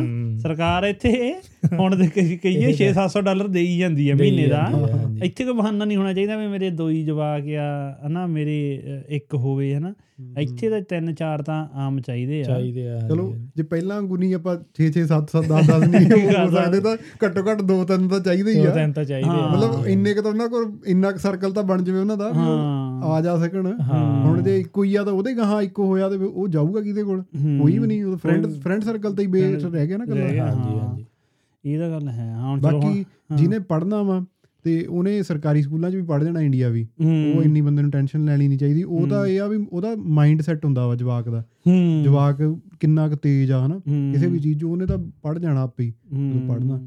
ਉਹੀ ਹੈ ਨਾ ਇਹ ਗੱਲ ਰਿਲੇਸ਼ਨਸ਼ਿਪਾਂ ਤੋਂ ਹੀ ਸ਼ੁਰੂ ਹੁੰਦੀ ਹੈ ਨਾ ਤੇ ਆਪਣੇ ਕਿਦਾਂ ਰਿਲੇਸ਼ਨਸ਼ਿਪ ਸ਼ੁਰੂਆਤੀ ਰਿਲੇਸ਼ਨਸ਼ਿਪ ਕਿਦਾਂ ਦੇ ਆ ਆਪਣੇ ਫੈਮਿਲੀ ਦੇ ਵਿੱਚ ਕਿਦਾਂ ਦੇ ਆ। ਨਿਊਕਲੀਅਰ ਫੈਮਲੀਆਂ ਕਹਿੰਦੇ ਹੁਣ ਕੀ ਨਵਾਂ ਜਿਹਾ ਸ਼ਬਦ ਆਇਆ ਹਾਂ ਨਿਊਕਲੀਅਰ ਫੈਮਿਲੀ ਛੋਟੀ ਫੈਮਿਲੀ ਨੂੰ ਛੋਟੀ ਨਿਊਕਲੀਅਰ ਫੈਮਿਲੀ ਅੱਛਾ। ਨਿਊਕਲੀਅਰ ਫੈਮਿਲੀ ਕਹਿ ਦਿੰਦੇ ਆ ਹਨਾ ਇਹ ਪੁਰਾਣਾ ਹੀ ਸ਼ਬਦ ਆ। ਅੱਛਾ ਉਹ ਮੈਂ ਸੁਣਨ ਚ ਹੁਣ ਕਿ ਜੇ ਇਹ। Nuclear family nuclear family.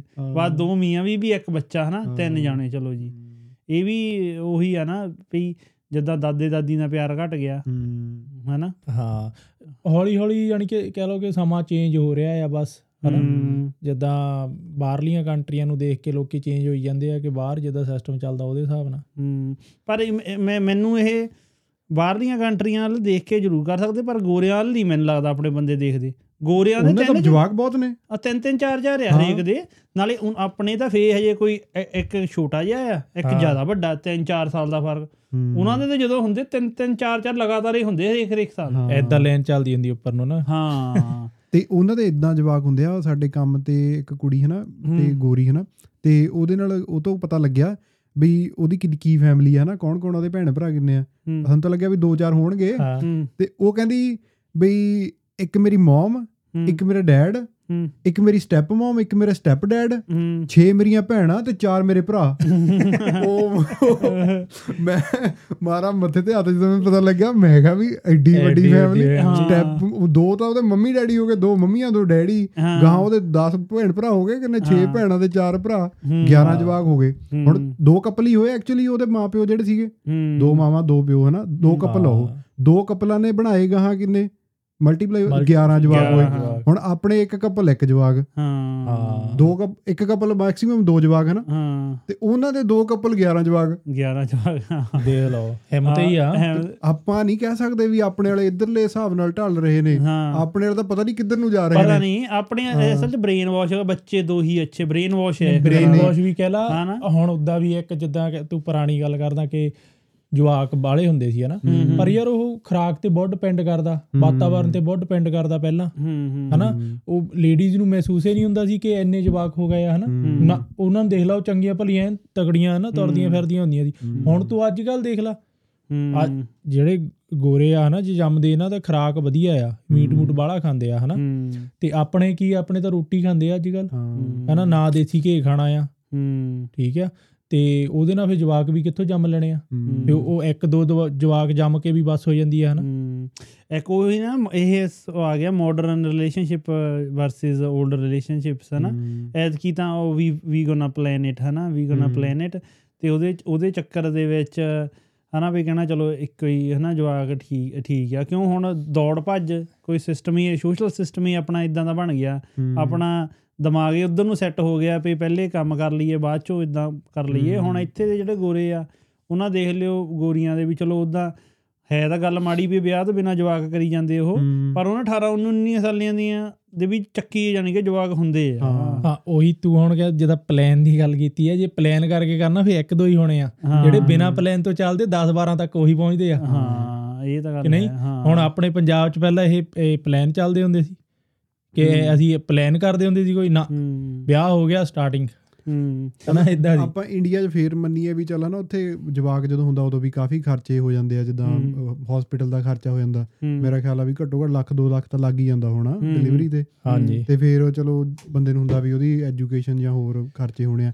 ਪਰ ਇੱਥੇ ਤਾਂ ਸਾਰਾ ਕੁਝ ਹੀ ਫ੍ਰੀ ਆ। Free ਜਿਵੇਂ ਤੁਸੀਂ ਪਹਿਲਾਂ ਦੱਸਿਆ ਵੀ ਪੜ੍ਹਾਈ ਉਹਦੀ ਫ੍ਰੀ ਆ ਪੜ੍ਹਾਈ ਫ੍ਰੀ ਆ ਤੇ ਪੈਸੇ ਵੀ ਮਿਲਣੇ ਆ। ਤੇ ਹਸਪੀਟਲ ਦਾ ਖਰਚਾ ਵੀ ਕੋਈ ਨਹੀਂ ਡਿਲੀਵਰੀ ਵੇਲੇ। ਹਾਂ, ਉਹੀ ਜ਼ੀਰੋ ਤਾਂ ਗੱਲ- ਡਾਲਰ। ਹਾਂ ਫੇ ਬਹਾਨਾ ਨਹੀਂ ਹੋਣਾ ਚਾਹੀਦਾ। ਬਹਾਨਾ ਹੋਣਾ ਹੀ ਨਹੀਂ ਚਾਹੀਦਾ।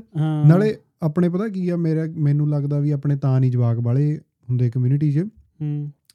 ਮਾਂ ਪਿਓ ਨੂੰ ਇਹ ਹੁੰਦਾ ਵੀ ਜੇ ਦੋ ਜਵਾਕ ਹੋ ਗਏ ਤਾਂ ਦੋ ਘਰ ਬਣਾਉਣੇ ਪੈਣੇ ਆ। ਹੂੰ। ਬਈ ਇਹਨਾਂ ਨੂੰ ਉਨੀ ਪ੍ਰਾਪਰਟੀ ਬਣਾ ਕੇ ਦੇ ਕੇ ਜਾਈਏ ਮਲਟੀ ਹੂੰ, ਇਹ ਨਹੀਂ ਕੰਸਰਨ ਹੋਣਾ ਚਾਹੀਦਾ। ਉਹ ਤਾਂ ਕਹਾ ਜਵਾਕ ਨੇ ਆਪੇ ਹੀ ਬਣਾ ਲੈਣੀ ਆ ਹੂੰ, ਕੀ ਪਤਾ ਆਪਾਂ ਤੋਂ ਵੀ ਬਹੁਤ ਜ਼ਿਆਦਾ ਬਣਾ ਲਵੇ। ਕੀ ਪਤਾ ਉਹ। ਇੰਨਾ ਸ਼ਾਰਪ ਮਾਈਂਡਡ ਜਵਾਕ ਹੋਵੇ ਵੀ ਕੀ ਕੁਝ ਕਰ ਦੇਵੇ। ਆਪਾਂ ਨੂੰ ਇਹ। ਕੰਸਰਨ ਨਹੀਂ ਹੋਣਾ ਚਾਹੀਦਾ ਵੀ ਉਹਦੇ ਲਈ ਕਿੰਨੀ ਪ੍ਰਾਪਰਟੀ ਛੱਡ ਕੇ ਜਾਣੀ ਹੈ ਕਿੰਨੀ ਬਣਾਉਣੀ ਹੈ। ਬਾਤ ਤੁਹਾਨੂੰ ਇਹ। ਹੋਣਾ ਚਾਹੀਦਾ ਫੈਮਿਲੀ ਤੁਹਾਡੀ ਵਧੀਆ ਗੁੱਡ ਸਾਈਜ਼ ਫੈਮਿਲੀ ਹੋਣੀ ਚਾਹੀਦੀ ਆ। ਹੂੰ ਪਰ ਹੌਲੀ ਹੌਲੀ ਮਾਈਂਡ ਸੈਟ ਚੇਂਜ ਹੋ ਰਿਹਾ। 1990 ਤੋਂ ਲੈ ਕੇ 2000 ਤੱਕ ਜਿੰਨੀਆਂ ਕੁ ਭਰੂਣ ਹੱਤਿਆਵਾਂ ਪੰਜਾਬ 'ਚ ਹੋਈਆਂ ਹਨਾ। ਹੁਣ ਦੇਖ ਲਓ ਆਪਣੇ ਸਰਕਲ ਦੇ ਵਿੱਚ ਕਿੰਨੇ ਕੁ ਮੁੰਡੇ ਹੋਣੇ ਆ ਜਿਨ੍ਹਾਂ ਨੂੰ ਵਿਆਹ ਕਰਾਉਣ ਲਈ ਕੁੜੀਆਂ ਨਹੀਂ ਲੱਭਦੀਆਂ। ਹਾਂ। ਹਨਾ? ਹਾਂ। 24 25 26 ਅਹ, 24 ਸਾਲ ਤੋਂ ਲੈ ਕੇ 30 ਸਾਲ ਵਾਲੇ ਆ 32 ਸਾਲ ਵਾਲੇ ਆ। ਉਹ ਭਰੂਣ ਹੱਤਿਆ ਦੇ ਕਰਕੇ ਉਹਨਾਂ ਨੂੰ ਕੁੜੀਆਂ ਨਹੀਂ ਲੱਭਦੀਆਂ। ਉਧਰ ਇੰਸਟਾਗ੍ਰam ਟਿਕਟੌਕ ਤੇ 15 15 16 1600 ਸਾਲ ਵਾਲੇ ਜਵਾਕ ਗਰਲਫ੍ਰੈਂਡ ਬਣਾਈ ਬੈਠੇ ਆ। ਉਹ ਦੇਖੀਆਂ ਹੋਣੀਆਂ ਵੀਡੀਓ ਸੀ ਬਾਲੇ ਲੈ ਰਹੇ ਜੇ। ਹਨਾ ਵਿਚਾਰੇ ਦੇਖਿਆ। 90 ਦੇ 2000 ਵਾਲਿਆਂ ਨੂੰ ਕੁੜੀ ਨਹੀਂ ਲੱਭਦੀ ਉਹ ਮਗਰ ਵਾਲੇ ਆ ਗਏ ਹਨਾ। ਜਦੋਂ 2000 ਤੋਂ ਬਾਅਦ ਅਵੇਅਰਨੈਸ ਜੀ ਆਈ ਵੀ ਭਰੂਣ ਹੱਤਿਆ ਨਹੀਂ ਕਰਨੀ ਕਾਨੂੰਨ ਕਾਨੂੰਨ ਜਿਹੇ ਬਣੇ ਹਨਾ। ਪੰਜਾਬ ਦੇ ਵਿੱਚ ਇੰਡੀਆ ਦੇ ਵਿੱਚ। ਉਦੋਂ ਯਾਨੀ ਕਿ ਥੋੜੀ ਠੱਲ ਜੀ ਪਈ। ਪਰ ਉਹੀ ਆ ਨਾ ਜਿੱਦਾਂ ਹੁਣ ਤੂੰ ਭਰੂਣ ਹੱਤਿਆਂ ਦੀ ਗੱਲ ਕੀਤੀ ਆ ਪਰ ਜੇ ਇਹਨੂੰ ਦੇਖੀਏ ਵੀ ਹੁੰਦੀ ਗੱਲ ਆ ਇਹ। ਹੂੰ। ਹਨਾ ਵੀ ਹੁੰਦੀ ਗੱਲ ਆ ਕੁੜੀਆਂ ਨੂੰ ਇੰਨਾ ਮਾੜਾ ਵੀ ਸਮਝਦੇ ਹੋਗੇ ਤਦੇ ਹੀ ਉਹ ਕਰਦੇ ਆ ਪਰ। ਇਹ ਫਿਰ ਇਹ ਵੀ ਨੌਲੇਜ ਹੋਣੀ ਚਾਹੀਦੀ ਆ ਹਨਾ ਇਹ ਵੀ। ਨੌਲੇਜ ਦੇਣੀ ਚਾਹੀਦੀ ਆ ਪਰ ਇਹ ਇਹ ਮਾਈਂਡ ਸੈਟ ਚੇਂਜ ਹੋ ਗਿਆ ਮੇਰੇ ਖਿਆਲ ਨਾਲ ਇੱਥੇ ਜਿਹੜੇ ਆਏ ਹੋਏ ਆ ਕੁੜੀਆਂ ਵਾਲਾ ਹਾਂ ਕਿਉਂਕਿ। ਇੱਥੇ ਤਾਂ ਪਹਿਲਾਂ ਹੀ ਦੱਸ ਦਿੰਦੇ ਆ। ਉੱਥੇ ਉੱਥੇ ਲਿਖਿਆ ਹੁੰਦਾ ਜਗ੍ਹਾ ਜਗ੍ਹਾ ਵੀ ਕੀ ਕਹਿੰਦੇ ਹੁੰਦਾ ਪਹਿਲਾਂ ਪਤਾ ਨਹੀਂ ਉਹ, ਪਹਿਲਾਂ ਨਹੀਂ ਪਤਾ ਲਵਾ ਸਕਦੇ। ਕੁਛ ਲਾਈਨ ਜੀ ਲਿਖੀ ਹੁੰਦੀ ਆ ਹਾਂ, ਹਰ ਆ ਲਿਖੀ। ਹੁੰਦੀ ਆ। ਗ- ਉਹ ਟੈਸਟ ਕਰਾਉਣਾ। ਲਿੰਗ ਲਿੰਗ ਲਿੰਗ ਦਾ ਟੈਸਟ ਕਰਾਉਣਾ। ਹਾਂ ਵੀ ਉਹ ਇਲੀਗਲ ਹੈ। ਨਾ। ਤੇ ਇੱਥੇ ਤਾਂ ਪਹਿਲਾਂ ਹੀ ਦੱਸ ਦਿੰਦੇ ਆ। ਡਾਕਟਰ ਤੁਹਾਨੂੰ ਪਹਿਲਾਂ ਹੀ ਆਪਸ਼ਨ ਦੇ ਦਿੰਦਾ ਵੀ ਤੁਸੀਂ ਪਤਾ ਕਰਨਾ ਵਾ। ਕਿੰਨੇ ਮੈਂ ਮੇਰੇ ਫਰੈਂਡ ਸਰਕਲ 'ਚ ਕਿੰਨੇ ਮੁੰਡੇ ਆ ਜਿਨ੍ਹਾਂ ਨੇ ਕੁੜੀਆਂ ਹੋਣ ਤੇ ਸੈਲੀਬ੍ਰੇਸ਼ਨ ਕੀਤਾ ਵਾ। ਬਿਲਕੁਲ। ਮਤਲਬ ਉਹ ਪਾਰਟੀ ਦਿੰਦੇ ਆ। ਨਹੀਂ ਹੁਣ ਕਰਦੇ ਆ ਪਹਿਲਾਂ ਨਹੀਂ ਇਹ ਚੀਜ਼।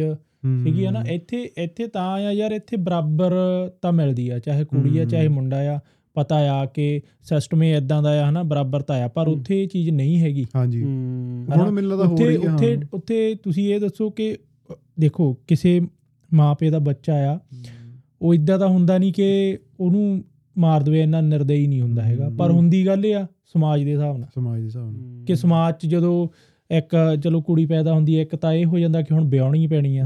ਵਿਆਹ ਤੇ ਖਰਚਾ। ਜਿਹੜਾ ਗਰੀਬ ਪਰਿਵਾਰ ਆ ਉਹ ਕਿੱਥੋਂ ਕਰੂਗਾ? ਦੂਜਾ ਜਿਹੜਾ ਇੱਕ ਬਾਹਰ ਸਿਸਟਮ ਆ ਉਹ ਵੀ ਆ ਹਨਾ? ਕਿ ਕਿ- ਕੋਈ ਬਦਨਾਮੀ ਨਾ ਹੋਵੇ। ਹਨਾ? ਇਹ ਇਹ ਚੀਜ਼ਾਂ ਜੇ ਸੋਚਿਆ ਜਾਵੇ ਬਹੁਤ ਡੀਪ ਜਿਹੀਆਂ ਚੱਲ ਜਾਂਦੀਆਂ ਪਰ ਇਹ ਵੀ ਕਾਰਨ ਹੈਗੀਆਂ ਹਨਾ। ਉਹੀ ਹੈ ਨਾ ਇਹ ਜਦੋਂ ਛੋਟੀਆਂ ਨਿਊਕਲੀਅਰ ਫੈਮਿਲੀ ਹੋਣ ਦਾ ਇੱਕ ਰੀਜ਼ਨ ਇਹ ਵੀ ਹੈ ਕਿ ਆਪਣੇ ਜਿਹੜੇ ਮੰਮੀ ਡੈਡੀ ਨਾਲ ਰਿਸ਼ਤੇ ਆ ਨਾ ਉਹ ਥੋੜੇ ਡਿਫਰੈਂਟ ਹੋ ਗਏ। ਜਿੱਦਾਂ। ਅੱਗੇ ਹੁੰਦਾ ਸੀ ਉਹ ਬਾਪੂ ਕੀ ਕਰੀ ਜਾਂਦਾ? ਉਹ ਹਾਂ ਬਈ ਕਿਦਾਂ ਹਨਾ। ਇਦਾਂ ਜਿਹੜੇ ਖੁੱਲੇ ਪੁਰਾਣੇ ਜਿਹੜੇ ਆਪਣੇ ਆਪਣੇ ਡੈਡੀ ਦੀ ਉਮਰ ਦੇ ਆ ਉਹ ਇਦਾਂ ਖੁੱਲਾ ਚੱਲਦਾ ਸੀ ਬਿਹਾਰ ਜਿਹਾ। ਹੁਣ ਵਾਲੇ ਜਿੱਦਾਂ ਜਿਹੜਾ ਆਈਸੋਲੇਟਡ ਜਿਹਾ ਰਹਿੰਦੇ ਆ ਨਹੀਂ ਨਹੀਂ ਆ ਨਹੀਂ ਗੱਲ ਕਰਨੀ ਡੈਡੀ ਦੇ ਨਾਲ ਆ ਨੇ ਇਦਾਂ ਦੀ ਨਹੀਂ ਗੱਲ ਕਰਨੀ। ਕੁੜੀਆਂ ਆਪਣੇ ਡੈਡੀ ਨੂੰ ਉਦਾਂ ਖੁੱਲ ਕੇ ਗੱਲ ਨਹੀਂ ਕਰਦੀਆਂ ਜਾਂ ਮੈਨੂੰ ਹਨਾ? ਜੋ ਵੀ ਆਪਣੇ ਉਹਨਾਂ। ਲਾਈਫ ਦੇ ਵਿੱਚ ਚੱਲਦਾ ਹੁੰਦਾ। ਤੇ ਇੱਕ ਇਹ ਨੁਕਸਾਨ ਮੈਨੂੰ ਲੱਗਦਾ ਜ਼ਿਆਦਾ ਹੋਇਆ ਵੀ ਕੁੜੀਆਂ ਨੂੰ ਥੋੜਾ ਹਨਾ ਉਹ ਆਈਸੋਲੇਟਡ ਜਿਹਾ ਰਹਿਣਾ ਪੈਂਦਾ ਆ। ਦੇਖੋ ਇਹਦੇ ਵਿੱਚ ਮੈਂ ਜਿੱਦਾਂ ਗੱਲ ਕਰ ਦੋ ਚੀਜ਼ਾਂ ਹੁੰਦੀਆਂ ਦੋ ਤਰ੍ਹਾਂ ਦੇ ਡਰ ਹੁੰਦੇ ਆ। ਹੂੰ। ਇੱਕ ਡਰ ਹੋਣਾ ਚਾਹੀਦਾ ਇੱਕ ਨਹੀਂ ਹੋਣਾ ਚਾਹੀਦਾ। ਪਹਿਲਾ ਡਰ ਤਾਂ ਇਹ ਹੁੰਦਾ ਕਿ ਕੁੜੀ ਦੇ ਲਈ ਕਿ। ਮੇਰਾ ਬਾਪ ਡੈਡੀ ਆ ਨਾ ਇਹ। ਰਿਸਪੈਕਟ ਰਿਸਪੈਕਟ ਦੇ ਵਿੱਚ ਡਰ ਹੁੰਦਾ ਇੱਥੇ ਤੱਕ। ਦੂਜਾ ਡਰ ਇਹ ਹੁੰਦਾ ਹੈ ਕਿ ਜੇ ਮੈਂ ਆਪਣੇ ਡੈਡੀ ਨੂੰ ਕੁਝ ਜਾ ਕੇ ਦੱਸਿਆ ਮੈਂ ਆਪਣੀ ਕੋਈ ਗੱਲ ਸ਼ੇਅਰ ਕਰਨੀ ਚਾਹੁੰਦੀ ਆ ਵੀ ਡੈਡੀ ਮੇਰੇ ਨੇ ਮੈਨੂੰ ਹੀ ਬਲੇਮ ਕਰ ਦੇਣਾ ਮੇਰੀ ਗੱਲ। ਸੁਣਨੀ ਨਹੀਂ। ਇਹ ਡਰ ਨਹੀਂ ਹੋਣਾ ਚਾਹੀਦਾ। ਜਦੋਂ ਹੁਣ ਮੰਨ ਲਓ ਕਿ ਆਪਾਂ ਚਲੋ ਇੰਡੀਆ ਦੀ ਗੱਲ ਕਰਦੇ ਆ ਹਨਾ? ਇੱਥੇ ਸਿਸਟਮ ਥੋੜਾ ਹੋ ਰਿਹਾ ਹਨਾ? ਤੇ ਜਿਹੜਾ ਇੰਡੀਆ ਦਾ ਸਿਸਟਮ ਹੈ ਮੰਨ ਲਓ ਕਿਸੇ ਕੁੜੀ ਨੂੰ ਅਹ, 17 18 ਸਾਲ ਦੀ ਕੋਈ ਕੁੜੀ ਲਾ ਲਓ ਉਹਨੂੰ ਕੋਈ ਬਾਹਰ ਤੰਗ ਕਰ ਰਿਹਾ ਆ ਹਨਾ? ਜ਼ਿਆਦਾ ਤੰਗ ਕਰ ਰਿਹਾ ਆ। ਪਰ ਉਹ ਘਰੇ ਆ ਕੇ ਨਹੀਂ ਦੱਸਦੀ ਆਪਣੇ। ਕੱਲ ਹੀ ਨਹੀਂ ਦੱਸਦੀ ਕਿਉਂਕਿ ਉਹ ਇੱਕ ਉਹਦੇ ਡਰ ਬਣਿਆ ਆ ਕਿ ਮੇਰੇ ਘਰਦਿਆਂ ਨੇ ਮੈਨੂੰ ਹੀ ਕਹਿ ਦੇਣਾ। ਹਨਾ ਮੈਨੂੰ ਹੀ ਕਹਿ ਦੇਣਾ। ਤੇ ਉਹ ਉਹ- ਕੁੜੀ ਉਸ ਵੇਲੇ ਟਰਬਲ ਚ ਹੁੰਦੀ ਆ ਨਾ ਉਹਦਾ ਮਾਈਂਡ ਚ ਪਤਾ ਨਹੀਂ ਕਿੱਦਾਂ ਦੀਆਂ ਗੱਲਾਂ ਕੀ ਸੈੱਟ ਹੋ ਜਾਣੀਆਂ ਗਾਂ ਉਹਨੂੰ ਫਿਊਚਰ ਚ ਵੀ ਉਹ ਨਹੀਂ ਤੰਗ ਕਰਨਾ ਹਨਾ। ਵੀ ਉਹ ਉਹਦੇ ਕੋਲ ਇੰਨਾ ਕੁ ਹੋਣਾ ਚਾਹੀਦਾ ਆ ਆਪਣੇ ਡੈਡੀ ਜਾਂ ਫਾਦਰ ਦੇ ਲਈ ਹਨਾ। ਕਿ ਜਦੋਂ ਮੈਂ ਜਾ ਕੇ ਗੱਲ ਕਰਨੀ ਮੇਰੇ ਫਾਦਰ ਨੇ ਸੁਣਨੀ ਆ।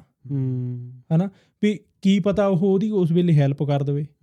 ਹਨਾ ਇਹ ਚੀਜ਼ਾਂ ਥੋੜੀਆਂ ਕਲੀਅਰ ਹੋਣੀਆਂ ਚਾਹੀਦੀਆਂ ਮੈਨੂੰ ਲਾ ਇਹ ਜਿਹੜਾ ਦੂਜਾ ਡਰ ਆ ਹੋਣਾ ਨਹੀਂ ਚਾਹੀਦਾ। ਬੇਸਿਕਲੀ ਕਮਿਊਨੀਕੇਸ਼ਨ ਹੋ ਗਈ ਨਾ। ਹੁਣ ਜੇ ਅੱਜ ਕੱਲ ਦੇਖਿਆ ਜਾਵੇ ਹੁਣ ਆਪਣੇ ਇੱਥੇ ਹਜੇ ਘੱਟ ਟ੍ਰੈਂਡ ਆ ਮੈਨੂੰ ਲੱਗਦਾ। ਇੰਡੀਆ ਮੈਂ ਬਹੁਤ ਦੇਖ ਲਿਆ ਹਰੇਕ ਬੈੱਡਰੂਮ ਦੇ ਵਿੱਚ ਟੀਵੀ ਉਹਨਾਂ ਦਾ ਆਪਣਾ। ਜਵਾਕ ਅਲੱਗ ਆਪਣਾ ਲੱਗੇ ਹੋਆ ਮੰਮੀ ਡੈਡੀ ਬਾਹਰ ਬੈਠੇ ਆ ਹਨਾ?